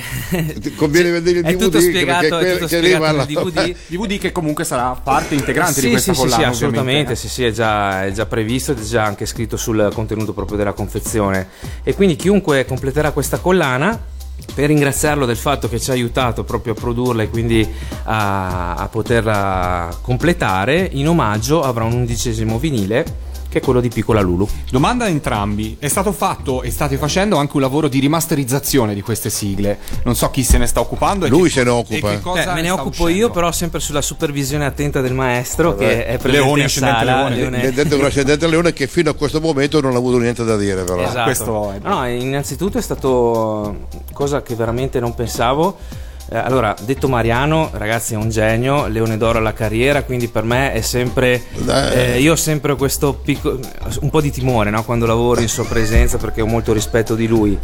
E quindi pensavo che, sai, io non sono nessuno, non sono neanche un musicista, è difficile cercare di far capire a uno che ha scritto metà della musica italiana perché io cambierei qualcosa delle sue registrazioni. Eh, non tutto, eh, ma più di metà delle, delle cose che lui aveva conservato le, le conserviamo e le riproponiamo pari pari come erano già state pubblicate sia negli anni 80 sia nel doppio CD della notte delle, delle sigle d'oro, scusate. Le sigle d'oro, sì. Però ci sono 3-4 brani che effettivamente secondo me non rendevano. Adesso io non, non avendo curato la produzione 30 anni fa non so se è stato un riversamento fatto male o delle pellicole che col tempo si sono usurate, non, lo può sapere neanche lui perché probabilmente... Fa parte della vita. Esatto, sono cose che succedono. Però siccome il maestro fortunatamente è molto lungimirante, quindi già all'epoca aveva ben pensato di salvare quasi tutto quello che aveva... Beh, c'è una cosa che non ho detto fino adesso e che svelo adesso. Io sono furbo oltre la media. Esatto, cioè lui- già all'epoca, anche se non, eh, non- non era consuetudine, secondo lui era comunque cauto farsi copia di tutte le piste separate dei suoi brani. Scusate, che all'epoca non serviva a niente, però dopo 30 anni poter, poter avere tutti gli elementi e rimettere insieme con una qualità sonora che all'epoca non avresti potuto ottenere fa la differenza. Noi, tra l'altro, stampiamo dei vinili e stampare il vinile vuol dire avere delle accortezze tecnologiche che col CD non, non devi più preoccuparti di avere. Eh, io insomma avevo paura che mettere questi brani così come erano su vinile potessero suonare male. Allora siamo andati in sala di incisione qui a Milano, per fortuna eh, da, da un professionista da cui già il maestro collaborava, con cui già il maestro collaborava da anni, quindi Sì. non, non c'è stato neanche bisogno di, di- di cercare tanto. E niente, abbiamo rimasterizzato completamente Astroganga, eh, Don Chuck eh, Story, Sì. sì, e, e poi abbiamo fatto le basi senza corde. Sì, però sono quelli originali che ho io. eh, Sì, sì, senso, sì, abbiamo eh. ripreso gli elementi originali, fatto No, in modo che, che- suonassero in un modo No, la verità più- è, che, è che su, scusami, è, è che eh, siccome si parla come se fosse una cosa di ieri sera, ma di cosa di 30 e passa anni fa, ne- nell'ambito di questa evoluzione di tempo, qualche cosa è finito, qualche cosa non c'era, qualcosa non si trovava, qualche cosa era messo solo su vinile che poi si era riportato. E adesso con la voglia di fare bene questa cosa anche io mi sono messo ad andare in archivio, andare a cercare i brani così come li avevo, come li avevo perché mm, ho, un, ho un- ho un archivio potente. Sì, sì, no, infatti anche Baglios è riuscito dopo due mesi Sì, di ricerca sì. è saltato fuori il master quindi insomma abbiamo due o tre brani li abbiamo un attimino rivitalizzati e quindi su vinile suoneranno paradossalmente meglio che 30 anni fa E poi nella Vinyl Collection sono cambiati anche tutti i lati B. Vale la pena raccontare cosa c'è sui lati B dei vinili colorati. sì se l'abbiamo fatti come avremmo voluto averli noi da bambini Eh, Quindi eh, sul ma sei bello che sei. Io- lato A c'è la sigla e sul lato B si canta no? quindi abbiamo messo la base musicale Sì, dove tu- reperibile Tu ovviamente non, ti, tu non ti ricordi che quando eri bambino, avrei avuto 5-6 anni, non di più, eh. Per cui per quando uno aveva 5-6 anni e, e andava voleva a Gigrobò, gli importava ass- assai di quello che c'era dietro. E qui poteva essere tranquillamente bianco. Invece io di farlo, di farlo bianco ci ho messo una cosa invece che faceva i solchi. Sì, sì, sì, no, ma è una cosa che all'epoca si Nient'altro. faceva. E non era consuetudine all'epoca mettere le basi musicali, è una cosa molto giapponese. Io l'ho scoperta questa cosa delle basi giapponesi, non sapevo neanche che esistessero le basi musicali. Sono andato in Giappone e ho scoperto che proprio nella musica pop, nella musica rock, nella musica mainstream è consuetudine fare il singolo. Perché in Giappone vendono ancora i singoli, sono un po' diversi da noi come mercato. E c'è sempre, sempre. Infatti hanno gli occhi messi per così. c'è sempre la canzone e la base, la canzone e la base. Infatti il karaoke è nato in Giappone. Appunto, ma- Mi è sembrata una bella cosa. No, Ho ma- detto se in Giappone funziona perché non può funzionare qui in Italia. Certamente, ma io dicevo appunto questo, che secondo me questa consuetudine viene dopo il karaoke, perché prima non ci pensava nessuno, anzi c'è, la possibilità invece che su quella base originale ci cantasse sopra un altro cantante e lo mettesse in commercio, per cui eh, era una cosa che non si doveva fare, mettere la base dentro, è tutto lì. Eh. Comunque- karaoke, sì. Con- dopo tutto questo lavoro di rimasterizzazione, recupero delle basi, non sarebbe neanche una brutta idea una raccolta finale su CD, così noi la buttiamo lì. Una raccolta finale sul CD di, Su CD di tutte, tutte, di no? tutte le sigle dei cartoni animati, le basi, Ah, l'aggiunta dai, di qualche telefilm. Ma sì, questo poi io, io penso Noi che... si dice. Eh, Noi, no, noi eh, siamo qua a sì. dare lavoro per Ivan, Sì, sì. insomma, tanto, cioè. Ma io, senti, io sono furbo oltre la media, ma questi mica scherzano nemmeno loro. eh. Ne- ne- nel senso che se, eh, a me fatemi fare l'artista, perché se- già non c'è tempo per dormire. Se mi metto anche a vedere in che modo andare a fare i CD o le cose, se loro hanno voglia di farlo e la vogliono proporre eh, ne- ne- nella maniera come stanno facendo questo, è una cosa della quale si può parlare. insomma. Benissimo, allora ascoltiamoci una sigla di queste incluse in questa bellissima Volevo dire raccolta. una cosina su questo CD. Eh, Faccio io una piccola provocazione. Allora, noi i vinili li abbiamo fatti anche con una certa dose di rischio, ma anche una certa sicurezza di recupero dell'investimento del costo dell'operazione. Cioè, i collezionisti dei vinili sono collezionisti veri Mhm. e fedeli. Cioè, io sono sicuro che c'è uno zoccolo duro che se faccio un vinile lo compra e quindi ci permette di andare avanti. La stessa cosa, pur io preferendo i CD ai vinili, e quindi io sarei il primo a voler fare tutto su CD, però intanto il CD costa di più. Per tutta una serie di motivi e non ho le stesse garanzie di rientro, quindi è per quello che è più difficile fare i CD. No, no, ma noi guarda, siamo qua a- con desideri aperti. Se fra un po' ci viene in mente e ti vogliamo far fare qualche altra cosa, te la chiediamo, cioè non abbiamo scrupoli, capito? va bene, va bene. allora, ascoltiamoci finalmente una interprete femminile, perché finora abbiamo incontrato interpreti maschili, Mario Balducci l'abbiamo sentito prima, abbiamo sentito prima Group. Galaxy Group, eccetera, eccetera. A un certo punto arriva Giorgia Lepore. Un milione d'anni fa, o forse due, c'era chi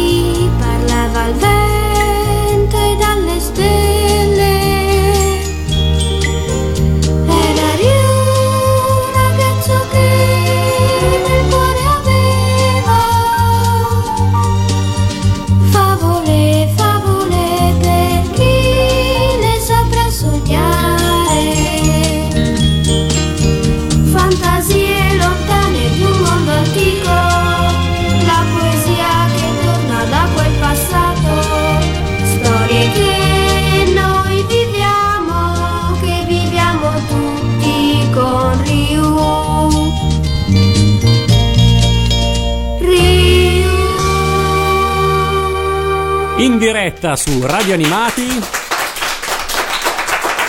Mariano detto, detto, detto Mariano. Nuovo applauso. A proposito di un milione di anni fa, co- co- come mai sono stati fatti due 45 giri diversi per Ryu, ragazzo delle caverne? Uno che sul lato B ha la sigla finale e l'altro no? La sigla finale è stata un'idea che è arrivata dopo, erano già stati stampati i dischi. È molto, è molto semplice. Una strategia per venderle due. È, è una, è una strategia proprio per valorizzare l'idea di essere furbi oltre la media, cioè nel momento le- siamo partiti quasi, non dico per scherzo, ma quanti contro il destino per fare il Gigo Robot in partenza, come ho spiegato, ho detto, ho raccontato all'inizio. Quando però si è capito che eh, l- ci poteva essere un riscontro importante di, di successo sulla parte del pubblico, sono stato io stesso ad andare alla CAM per vedere se avevano qualche altro, qualche altro disco da, da darmi e mi hanno dato, e non volevano neanche darmelo il, il Ryu perché sempre perché è fatto male da un punto di vista tecnico, sempre per via di quelle cose lì. E c'era la sigla finale che era questa, che è stata cantata dal- dal- dalla figlia di Paolo Lepore. Paolo Lepore, come dicevo prima, eh, e aveva la figlia che comunque cantava qualche- anche nei cori, cantava con le cose così, e eh, gli hanno affidato questa sigla e lei l'ha cantata molto bene, come, come si sente.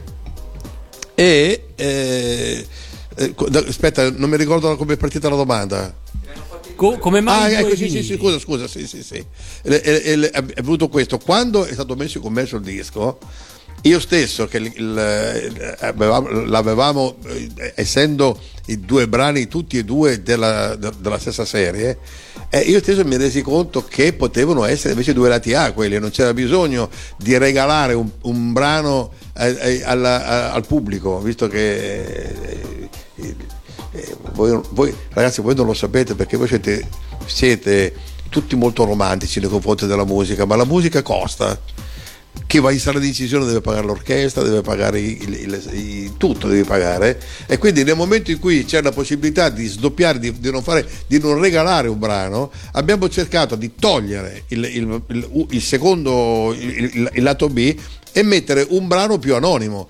L'avevo scritto io il, il brano successivo, quello dietro, a- tra- e, e scelto fra quelli miei che mh, no- non avevano nessuna chance di successo eh, personale, ave- avevano soltanto una sonorità che poteva andare bene. Allora, eh, il- primo è uscito con, il, eh, con eh, tutti e due questi brani messi con, con Ryu e con un milione di anni fa insieme.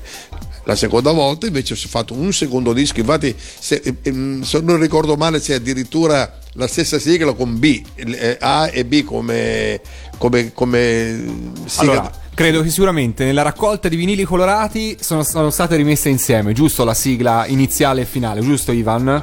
Prima è uscita quella, quella del di Mariano. No, no, non ti sentiamo però, devi venire qua da, vieni, qua, vieni qua da noi. Al tempo la CLS ha pubblicato prima solo Ryu, E sul lato B c'era un tuo brano. No, no, no, no, a rovescio. No, al contrario? Prima è a rovescio, lo dicevo prima. Eh, Prima tu, l'hanno ristampato solo ero ristampato io, do- dopo per- ho detto facciamo un secondo, eh, un secondo lato A, che è molto bella la canzone, è cantata bene. versione originale che prima non c'era scritto. Eh, ma prima di fare il lato A sono venute invece altre problematiche successive che non ci hanno permesso di fare il lato A con quel pezzo. Eh, era inutile. Co- Cosa, co- cosa andavamo a- Scusa, eh. Noi, io ero italiano e insomma avevo bisogno di soldi nella vita per vivere.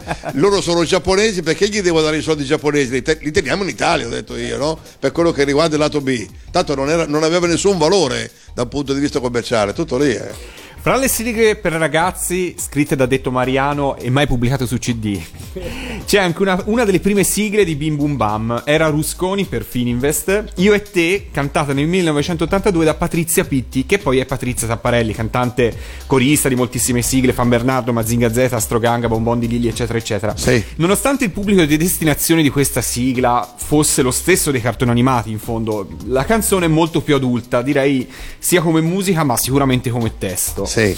Come mai? Una scelta oppure la canzone è nata indipendentemente dalla trasmissione e poi abbinata al programma? Mm, no, ehm, eh, perché le- le- questa era una, tre- una tre- la- una televisione privata nuova, mm, cioè, la quale aveva messo il, eh, questo programma Bim Bum Bam che tra l'altro era, eh, era presentato da Bonolis se non mi ricordo male in, que- in quel periodo. Era lui che ave- cominciava a fare queste cose. E questa produttrice che era la regista questa casa di produzione nuova che nasceva in quel momento la proprietaria era stata regista del- della trasmissione di Russell. Di, di- io eh, dove sia buonasera, Buonasera, buonasera, con- Renato Rash ecco in quel caso lei eh, conoscendomi in quel momento facendo una cosa nuova mi chiese di fare una sigla per la trasmissione. E io come sempre non era una tra- bim bum bam era una cosa per bambini ma non era proprio votato per bambini era mm, boh, io eh, no- non mi sentivo di scrivere una, una- una cosa molto infantile. Ho scritto qualche cosa addirittura ispirandomi a, a un brano dei a un brano dei eh, dei ricchi e poveri se non mi ricordo male aveva un atteggiamento simile a quello e l'ho scritto su richiesta di questa regista Quindi nasce come sigla, non nasce come un pezzo. No, no, nasce come sigla, nasce come sigla per quella trasmissione. Per quella trasmissione. Lì però era una trasmissione in eh, nuova, sì, no- non era come il cartone animato che aveva una storia, una, una- una cosa da raccontare, un personaggio, era una trasmissione televisiva alla quale eh, mettevo una sigla come a, a volte succedeva e l'avevo fatta anche altri, in altre occasioni, avevo fatto una canzone per una sigla normale, senza sapere quale fosse la...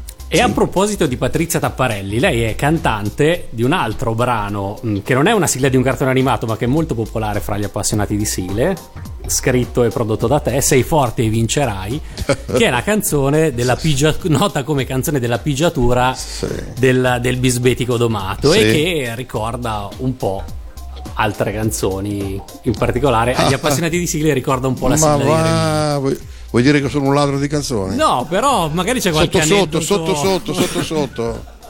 Un plagiatore, qualcosa del No, genere. no, so che c'è dietro una storia che, Che vogliamo conoscere. Ah, volete conoscere. che vogliamo Certo. far raccontare che scagiona comunque completamente. Ma sentite, ehm, a questo che il cartone animato non c'entra niente. No, però noi appassionano Ah, ah. anche le colonne sonore. Ah, appassionati anche di colonne sonore, devo ci bene. allora. mancare Sì, niente. sì, sì. No, no, voi quindi appassionati di colonne sonore, voi non sapete o sapete che eh, c'è uso abbastanza comune che quando fai un film il regista fa vedere il film, i primi montaggi del film al produttore e per non fare in, in certi momenti addormentare il produttore sulla sedia quando mette nei punti dove ci vuole la musica della musica di repertorio che fa piglia i migliori autori del mondo e prende i pezzettini e li mette sotto le scene Per cui il musicista che poi dovrà fare la musica si trova a ascoltarsi con una colonna sonora già fatta con 10 autori di fama mondiale con 10 pezzi di fama mondiale dentro. È una cosa simpatica questa, quando, quando ti trovi con una cosa così. eh. Allora, per quanto riguarda la pigiatura, loro le- le- il, eh, mi togli per, cort- per- Sì, sì. cortesemente perché la musica m- mi piace in maniera talmente forte che se tu mi metti la musica qua io sento la musica e, vuoi- e voi non vi vedo più Quindi, Tolta la distrazione. bravissimo ok All- allora eh, il regista il regista che era eh, Pasquale Festa Campanile se non mi sbaglio sì Questo non. o Castellare Pipolo, Castellare Pipolo era forse. Mi sembra Castellare Pipolo, sì, sì, sì. Castellare Pipolo, il bebè di Codomato, come no?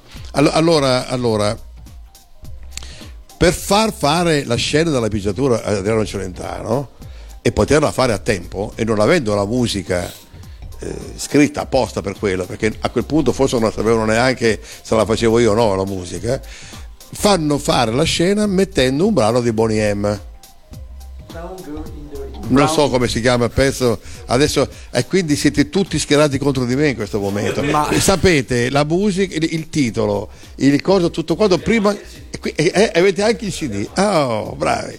Allora allora eh no ma qua bisogna adesso io eh, aspetta un attimo allora voi non sapete fra le varie cose che per- in quei film Adriano Celentano era talmente importante e talmente eh, come dire potente da un punto di vista eh?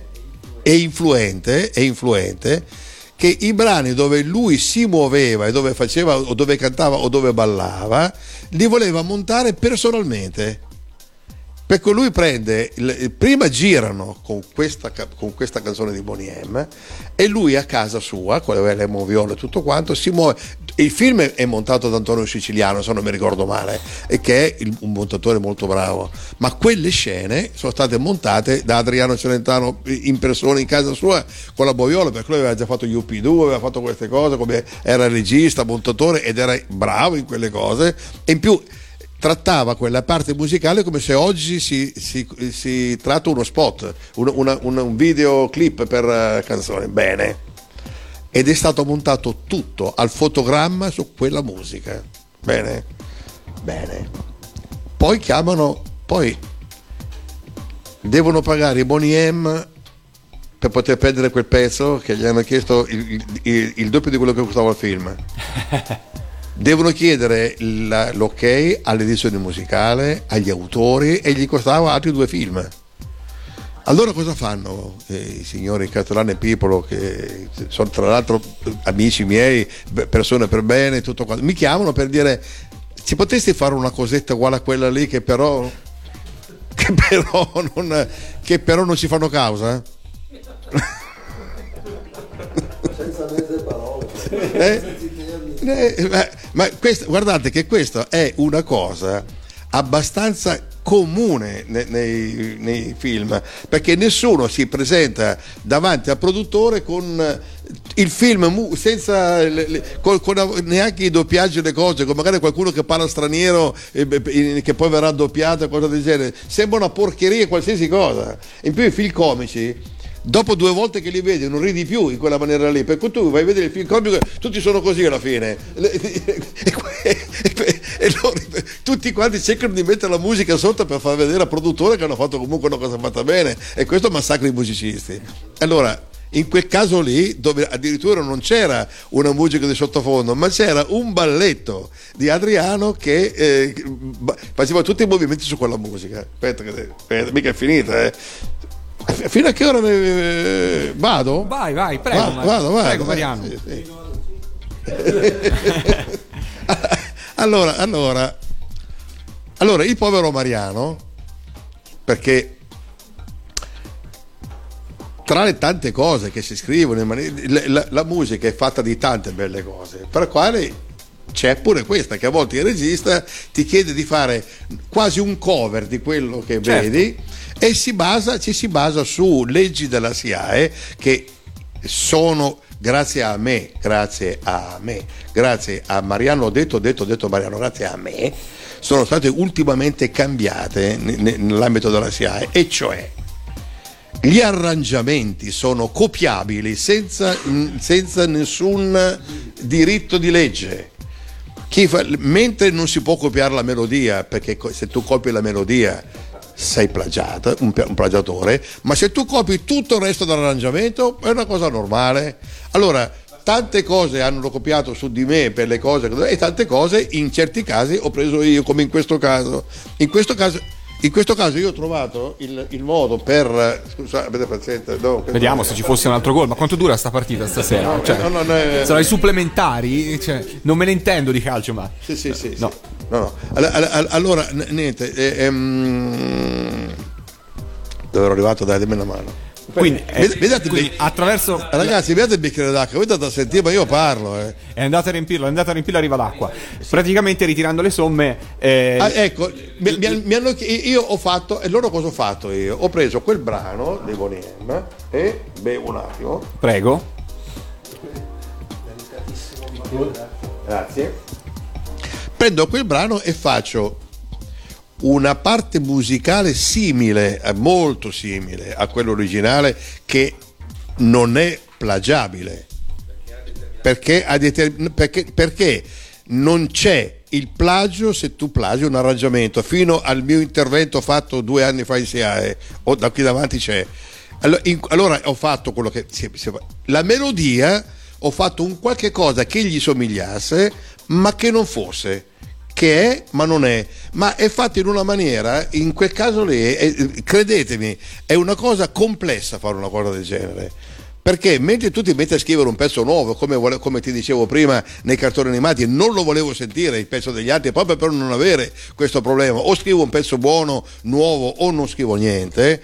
In questo caso sono obbligato a stare su quel binario, non posso fare nient'altro e devo stare su quel binario in maniera che non ci sia poi, visto che il film sarà di successo non per la musica ma per il signor Celentano, che è una persona che attira la gente di cinema e che, e che la gente paga e che lui balla e che alla fine gli autori originali non vengono a, farmi, a, far- a fare causa a me per plagio su quella, su quella cosa. Quindi devo agire nella melodia in maniera che gli se- sembri ma non sembri ci sia ma non ci sia che anche se c'è però si capisce che potrebbe andare bene lo stesso cioè è un'operazione molto complessa Sì, sì, un brano del tutto inedito. aspetta che non, è mi- non- non- non mi tranciare che non è finito perché il bello viene adesso Accidenti. Il bello viene adesso, non è finita la storia.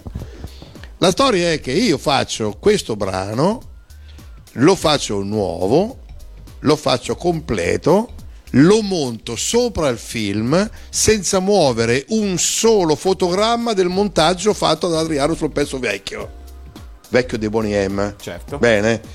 Sono tutti entusiasti di questa cosa perché la- il brano è come, se la- è come se avessero preso quel brano lì. Tutti Aspetta. anche Celentano. No, aspetta, eh, eh, vede, vede, eh, non- eh, ve- vede vostro onore, non ho ancora finito il concetto, adesso, adesso- adesso lo finisco.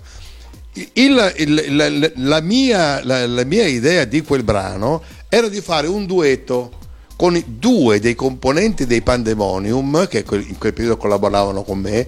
Uno è un mio omonimo di nome, Mariano Perrella si chiama, che è il cantante dei Pandemonium, e una, e una delle cantanti dei Pandemonium che si chiama Patrizia Tapparelli, che è quella che secondo me aveva la voce più adatta per fare questo duetto.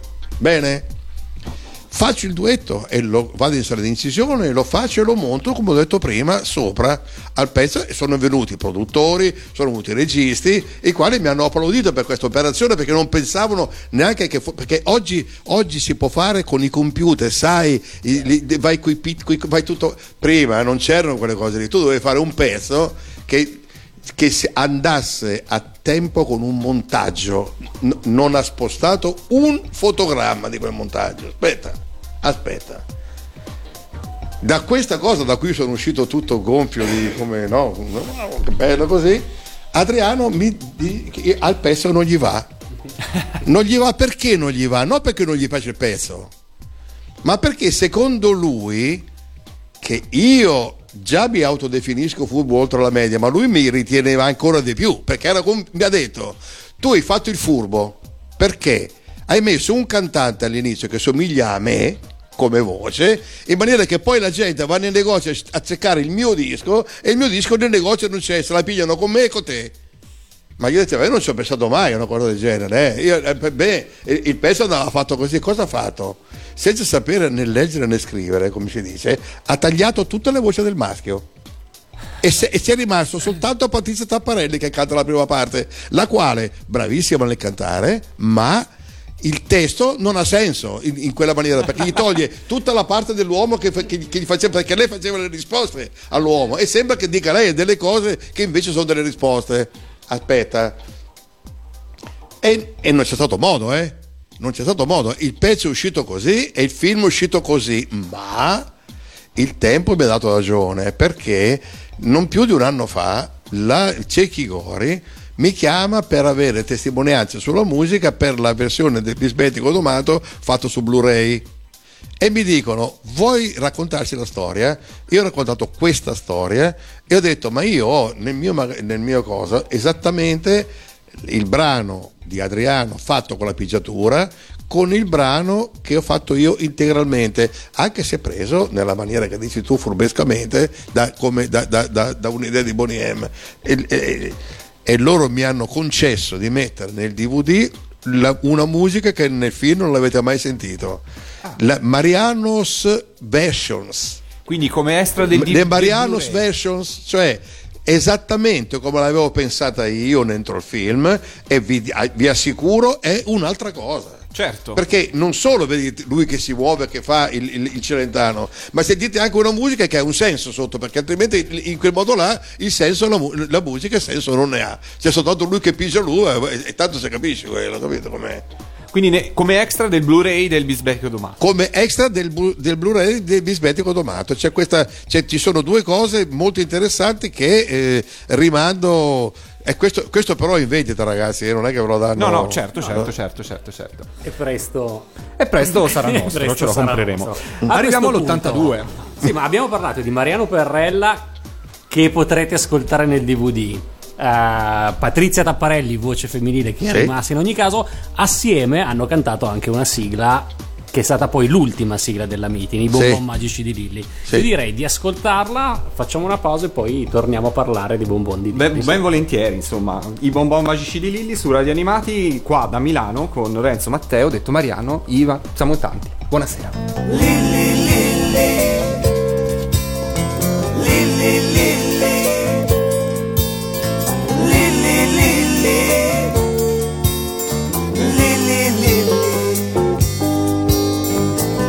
Se hai paura di qualcosa, non scappare, non è il caso.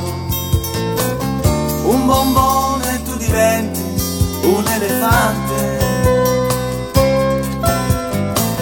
È una forza misteriosa, dentro al corpo è esplosa.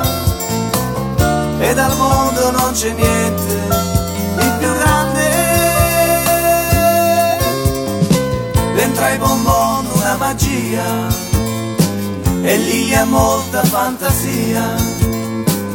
E non teme più nessuno, un bonbon preso a digiuno, ti trasforma lì così, immediatamente. Eh, Lilli, Lilli, Lilli,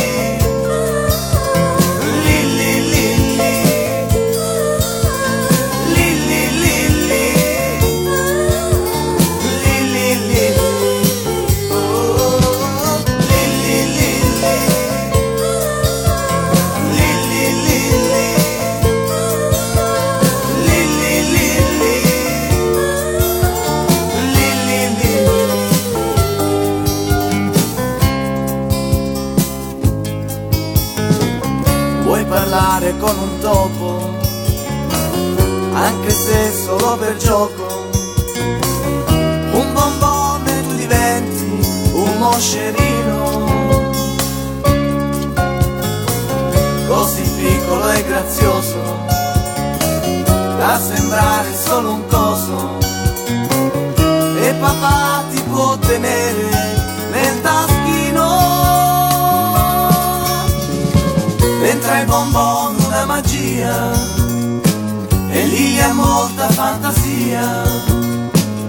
E ti tiene dentro l'acqua per rinascere una volta come fa dentro la mamma ogni bambino. Oh, oh, oh,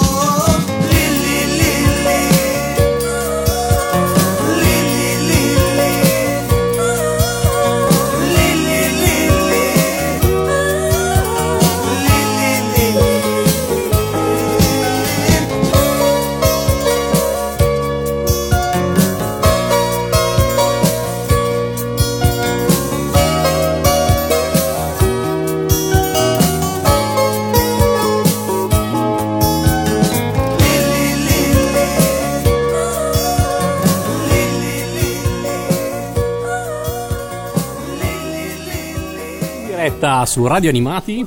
Matteo, devi guardarmi prima di Devo parlare, sì, funziona guardo. così. Vado? vai, vai. In diretta su Radio Animati, Mariano detto, detto, detto Mariano. Oramai sono un campione. Abbiamo appena ascoltato i Bonbon di Lilli, che è stata l'ultima delle sigle meeting. E stiamo mangiando anche dei bonbon che ha fatto Anna, in realtà sono dei, eh, esattamente Anna? Frittelle. frittelle, di carnevale. Molto ci Eh, introducono ragazzi, al scusa- carnevale. Scusate, Sì? scusate. Questo interludio di, di tipo culinario. culinario. Scusa, ne posso prendere ancora uno? Ma Perché certo. sono, mica, sono- sono mica male, veramente, grazie. eh. Me lo mando, Intanto me lo posso- mando magari dopo aver risposto. Posso fare una domanda con una lunghissima premessa per prendere tempo, ma No, vabbè, io sono a posto. Il, do- ah, dicevamo, nel- nell'82 esce l'ultimo 45 giri di sigle della meeting, che è proprio i bonbon di Lilli. Però questo non esaurisce la tua esperienza con le sigle di cartoni animati. Perché poco dopo, nell'85, eh, arrivano due sigle scritte per Cristina D'Avena con testo di Alessandra Valeri Manera. Vero? Vogliamo sapere come come è avvenuto questo. Volevo fare una piccola premessa perché la- il, ehm, i bonbon di Lilli è l'ultimo disco messo in commercio, ma io ho fatto un'altra sigla che si chiama, che nessuno di voi conosce, che si chiama Cobra. Noi eh, qui abbiamo tutti il CD le sigle d'oro dei cartoni animati. Quindi Cobra ce l'avete. Cobra c'è. Ma non, ecco, ma il- non, non avete il cartone di Cobra, o forse ce l'avete, perché il Cobra era, è stato una, era, sarebbe dovuto essere un cartone animato a tre dimensioni, che era un- uno dei primi esperimenti, e avrebbe dovuto avere un mercato internazionale partendo dall'Italia. Quindi io feci una sigla in inglese fatta fare il testo proprio all'amico mm, eh, Douglas Meeking, Daggy, no? È stato lui a fare il testo.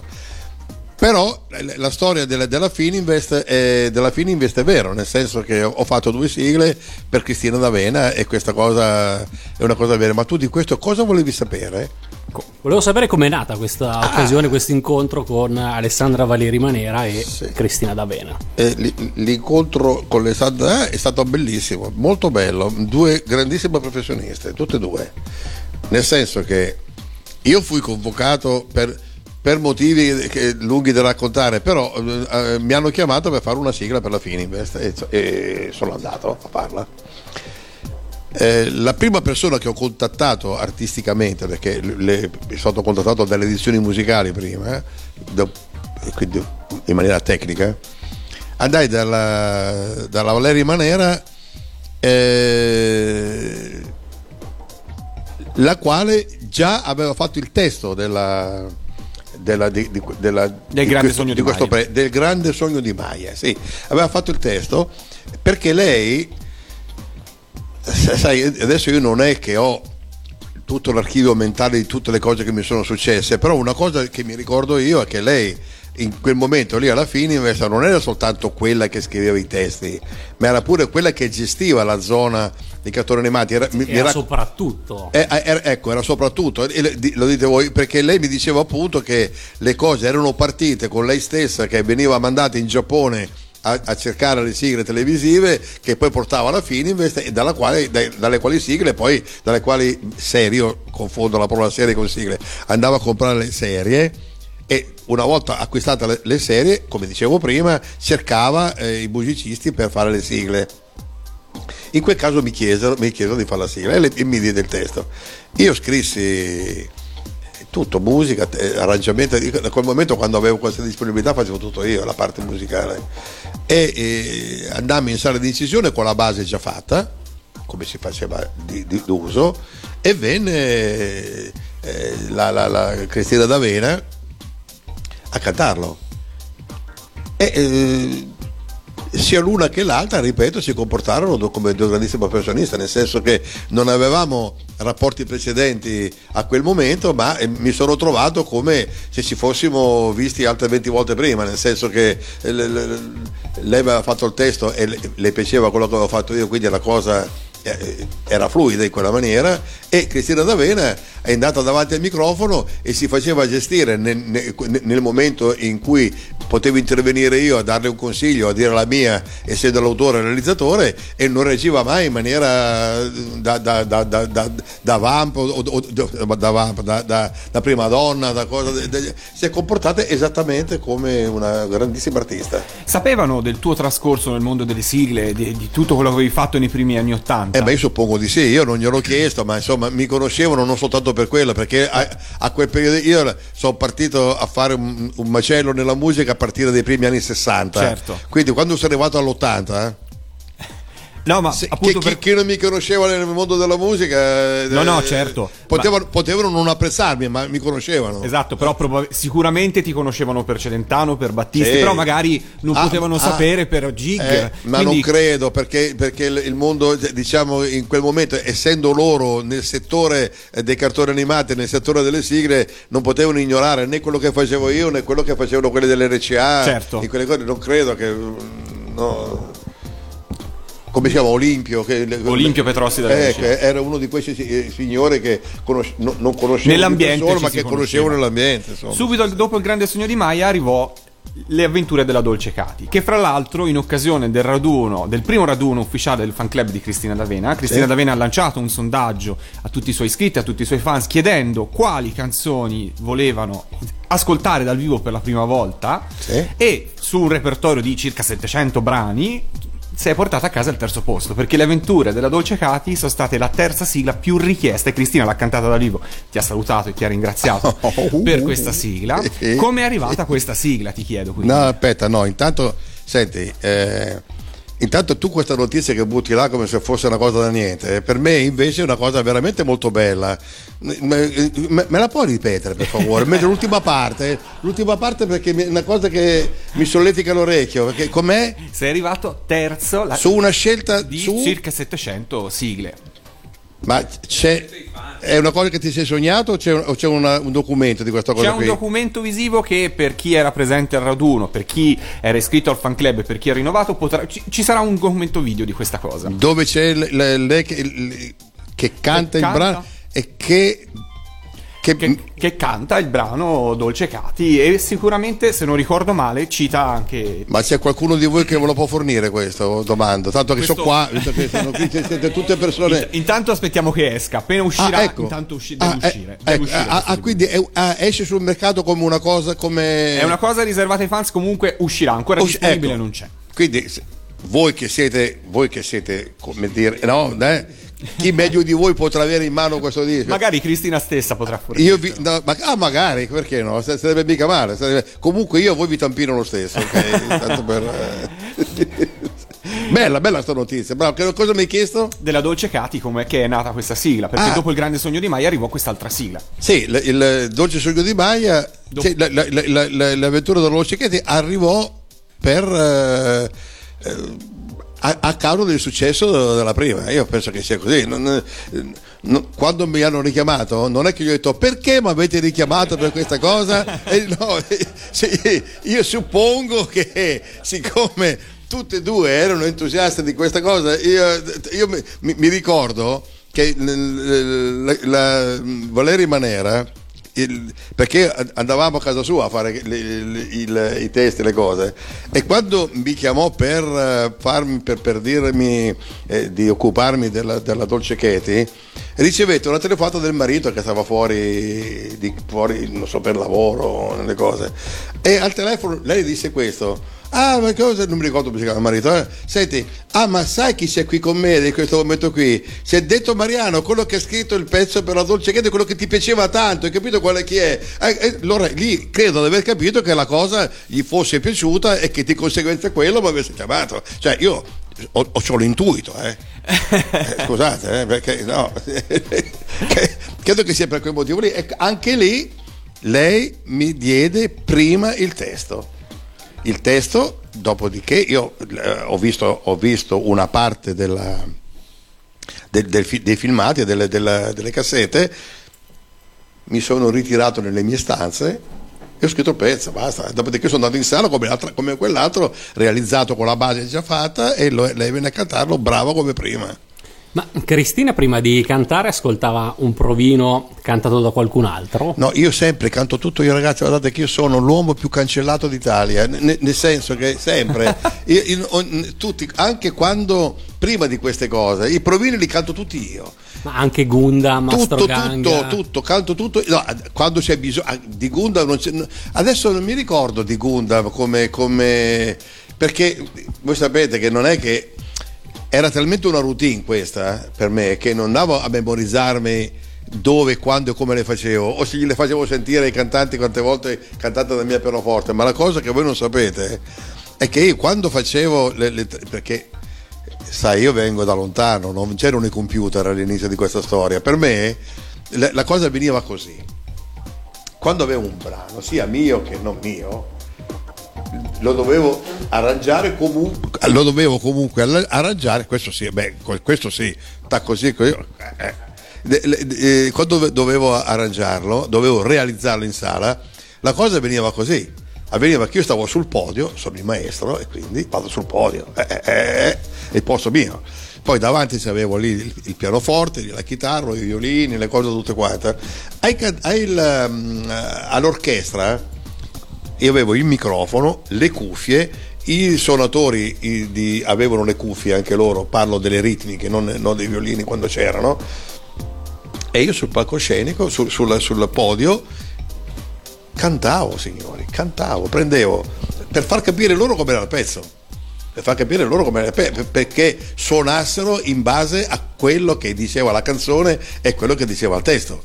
Quindi mettevo a cantare e c'era il, il fonico che mi registrava, registrava la mia voce, poi la sentivamo, io cantavo e, e e dicevo loro dove fare. Dicevo, per esempio, eh, si è spento il sole, chi la vediamo più piano, non muoverti così, dai, vai- vai- davo indicazioni e cantavo, aspetta. Dopo che succedeva? Quando la base era fatta e che tutto era soddisfacente per me, arrivava il cantante e mi cancellava la voce, ci metteva la sua. Arrivava Celentano e cancellava, arrivava Battisti e cancellava, arrivava tutti, cancellavano tutti. Io quelle non le ho. Però non c'è la controprova che se l'avessi cantate io non avrebbero fatto anche quello successo, non si sa, eh. Non so, non so che cosa avrei pagato perché c'è, c'è Pinuccio Perazzoli che ogni tanto mi incontra e siccome Pinuccio Perazzoli che è un bravissimo, un bravissimo musicista che oggi è un arrangiatore che sta è arrangiatore, è autore che sta che, che è stato, che è stato il mio chitarrista all'inizio prima di fare l'arrangiatore era il chitarrista con me. E ogni volta, ogni volta che mi incontra mi fa mi dice sempre "Cioè che no, no, cavolo non correte non correte perché miseria. Allora perché- non vai piano non, non troppo forte. An- ancora- si ricorda ancora queste cose perché lui se le sentiva in cuffia con la chitarra. E mi dice ogni volta che mi vede. E allora ricordando ancora che Dolce Katy è arrivata terza in questa Bravo. occasione, lo, lo- lo ribadiamo e ce l'ascoltiamo. bravo. Era il che- con 1985. che piacere. Bene con che piacere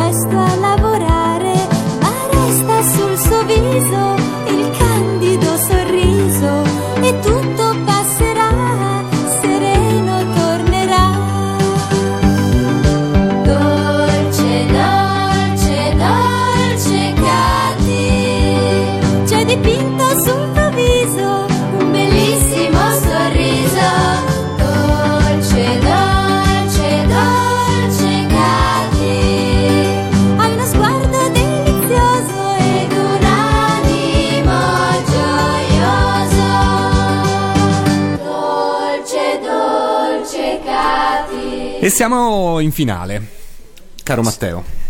Siamo in chiusura e quindi è arrivato il momento del riepilogo finale sulla Meeting Music Vinyl Collection. Una raccolta di 45 giri colorati che ripercorrono l'intera produzione di eh, sigle, Sigle di cartoni, animati. CLS prima e Meeting dopo. Quindi se non li avete avuti all'epoca, li volete adesso, oppure li avete avuti all'epoca, li volete anche adesso, Anche ve ne adesso. manca qualcuno, lo volete, lo volete con la copertina migliore, lo volete con la base, insomma... Volete colorato, potete Volete ordinare un il DVD soprattutto. Un DVD che sarà un assaggio di qualcosa di molto più vasto, grande, che speriamo un giorno di vedere in televisione. Quindi speriamo veramente con l'augurio di eh, poterlo vedere in televisione anche Qual se è il titolo della, del, del DVD della- di questa cosa? Fermi. Ferma. Bravo. Sì, no, eh, a questo lo, lo devo dire. Eh, uno può anche scrivere alla RAI se, se è una cosa, perché il- il- questo- questa serie è già in, in RAI, la quale RAI è d'accordo nella, nella qualità di quello che vede, ma non sa dove metterla, nel senso che non ha una collocazione di... ha- No, non è uno standard, esatto. Si chiama, attenzione, attenzione, eh, si chiama Aletos e Mace. Beh, aspetta, aspetta, no, no, no, no, mi devi far dire tutto. Aletos e Mace è, per chi se capisce che è greco, sì, greco, vuol dire veramente noi, ma c'è una cosa molto importante, ragazzi, molto importante. Ale- io ho chiesto a un amico che è professore di greco come si traduce aletos e me, eh, come si traduce veramente noi e mi dice si, si traduce in aletos e mes, però è molto importante che ti dica questo. Che cosa vuol dire? Vuol dire che nella- ne- nel periodo di Pasqua, quando ci sono le manifestazioni pasquali per eh, il- il- il- nell'ambito greco della, della religione, c'è il, eh, prete, conduttore, della- il prete, il quale dice Christos aneste, cioè Cristo è risorto e il popolo risponde aletos aneste, cioè è veramente risorto. Quel veramente è una cosa talmente grossa che lui dice è talmente importante questo racconto perché è fatto dai veri protagonisti che raccontano la verità sulle cose, perché non tutte le cose che si dicono, perché tutti ci diciamo le cose uno di fronte all'altro, quindi non può essere che ci raccontano delle storie, è veramente noi. Tutto lì, è veramente noi, lo di- lo dico col microfono davanti, veramente noi, alle TOS e MES. Anche questo farà parte della- di questa raccolta in un riassunto. Ivan, Allora, eh, il DVD è il, eh, ha solo degli estratti delle torse Sì, sì, sì, giusto. Il DVD si chiamerà Detto Mariano, io, trattino e le mie sigle. E il trattino lo spiegheremo alla prossima puntata. e sarà legato a Tempo le Tantam. Chiunque voglia ricevere questi dischi Cosa deve fare? una mail a tvulandia.gmail.com e gli daremo tutte le coordinate per riceverli. benissimo, tvlandia.gmail.com. Matteo, io direi di ringraziare, certo, ringraziare Ringraziamo il pubblico al quale chiediamo l'applauso finale. Ringraziamo Ivan e Corrado che hanno portato qua Detto Mariano. Ivan ha parlato, Corrado questa sera era in modalità timida. ma lo ringraziamo lo stesso e poi ovviamente il ringraziamento più grande è al grande detto Ma- Mariano. Io, io, grazie. Io- io ringrazio voi perché mi avete fatto ripercorrere una parte bellissima della mia vita che ricordo che ho raccontato con grande piacere e spero anche di rivedervi qui prossimamente su questi schermi. Perfetto. E allora anche da parte mia di Lorenzo è tutto. Ringrazio anche Pellegrino che ci ha aiutato remotamente dalla sua postazione dall'altro studio per la diretta. Da parte di Matteo è tutto, ringrazio anch'io Pellegrino. E allora alla prossima occasione con altri vinili colorati, DVD, chissà cosa arriverà. E ci salutiamo con un'altra sigla scritta da Detto Mariano, testo di Andrea Lovecchio e eh, Voce. di eh, Judo Boy. Judo Boy che in realtà era Balducci anche in questo Balducci, caso. sì. Mario Balducci. Buonanotte a tutti.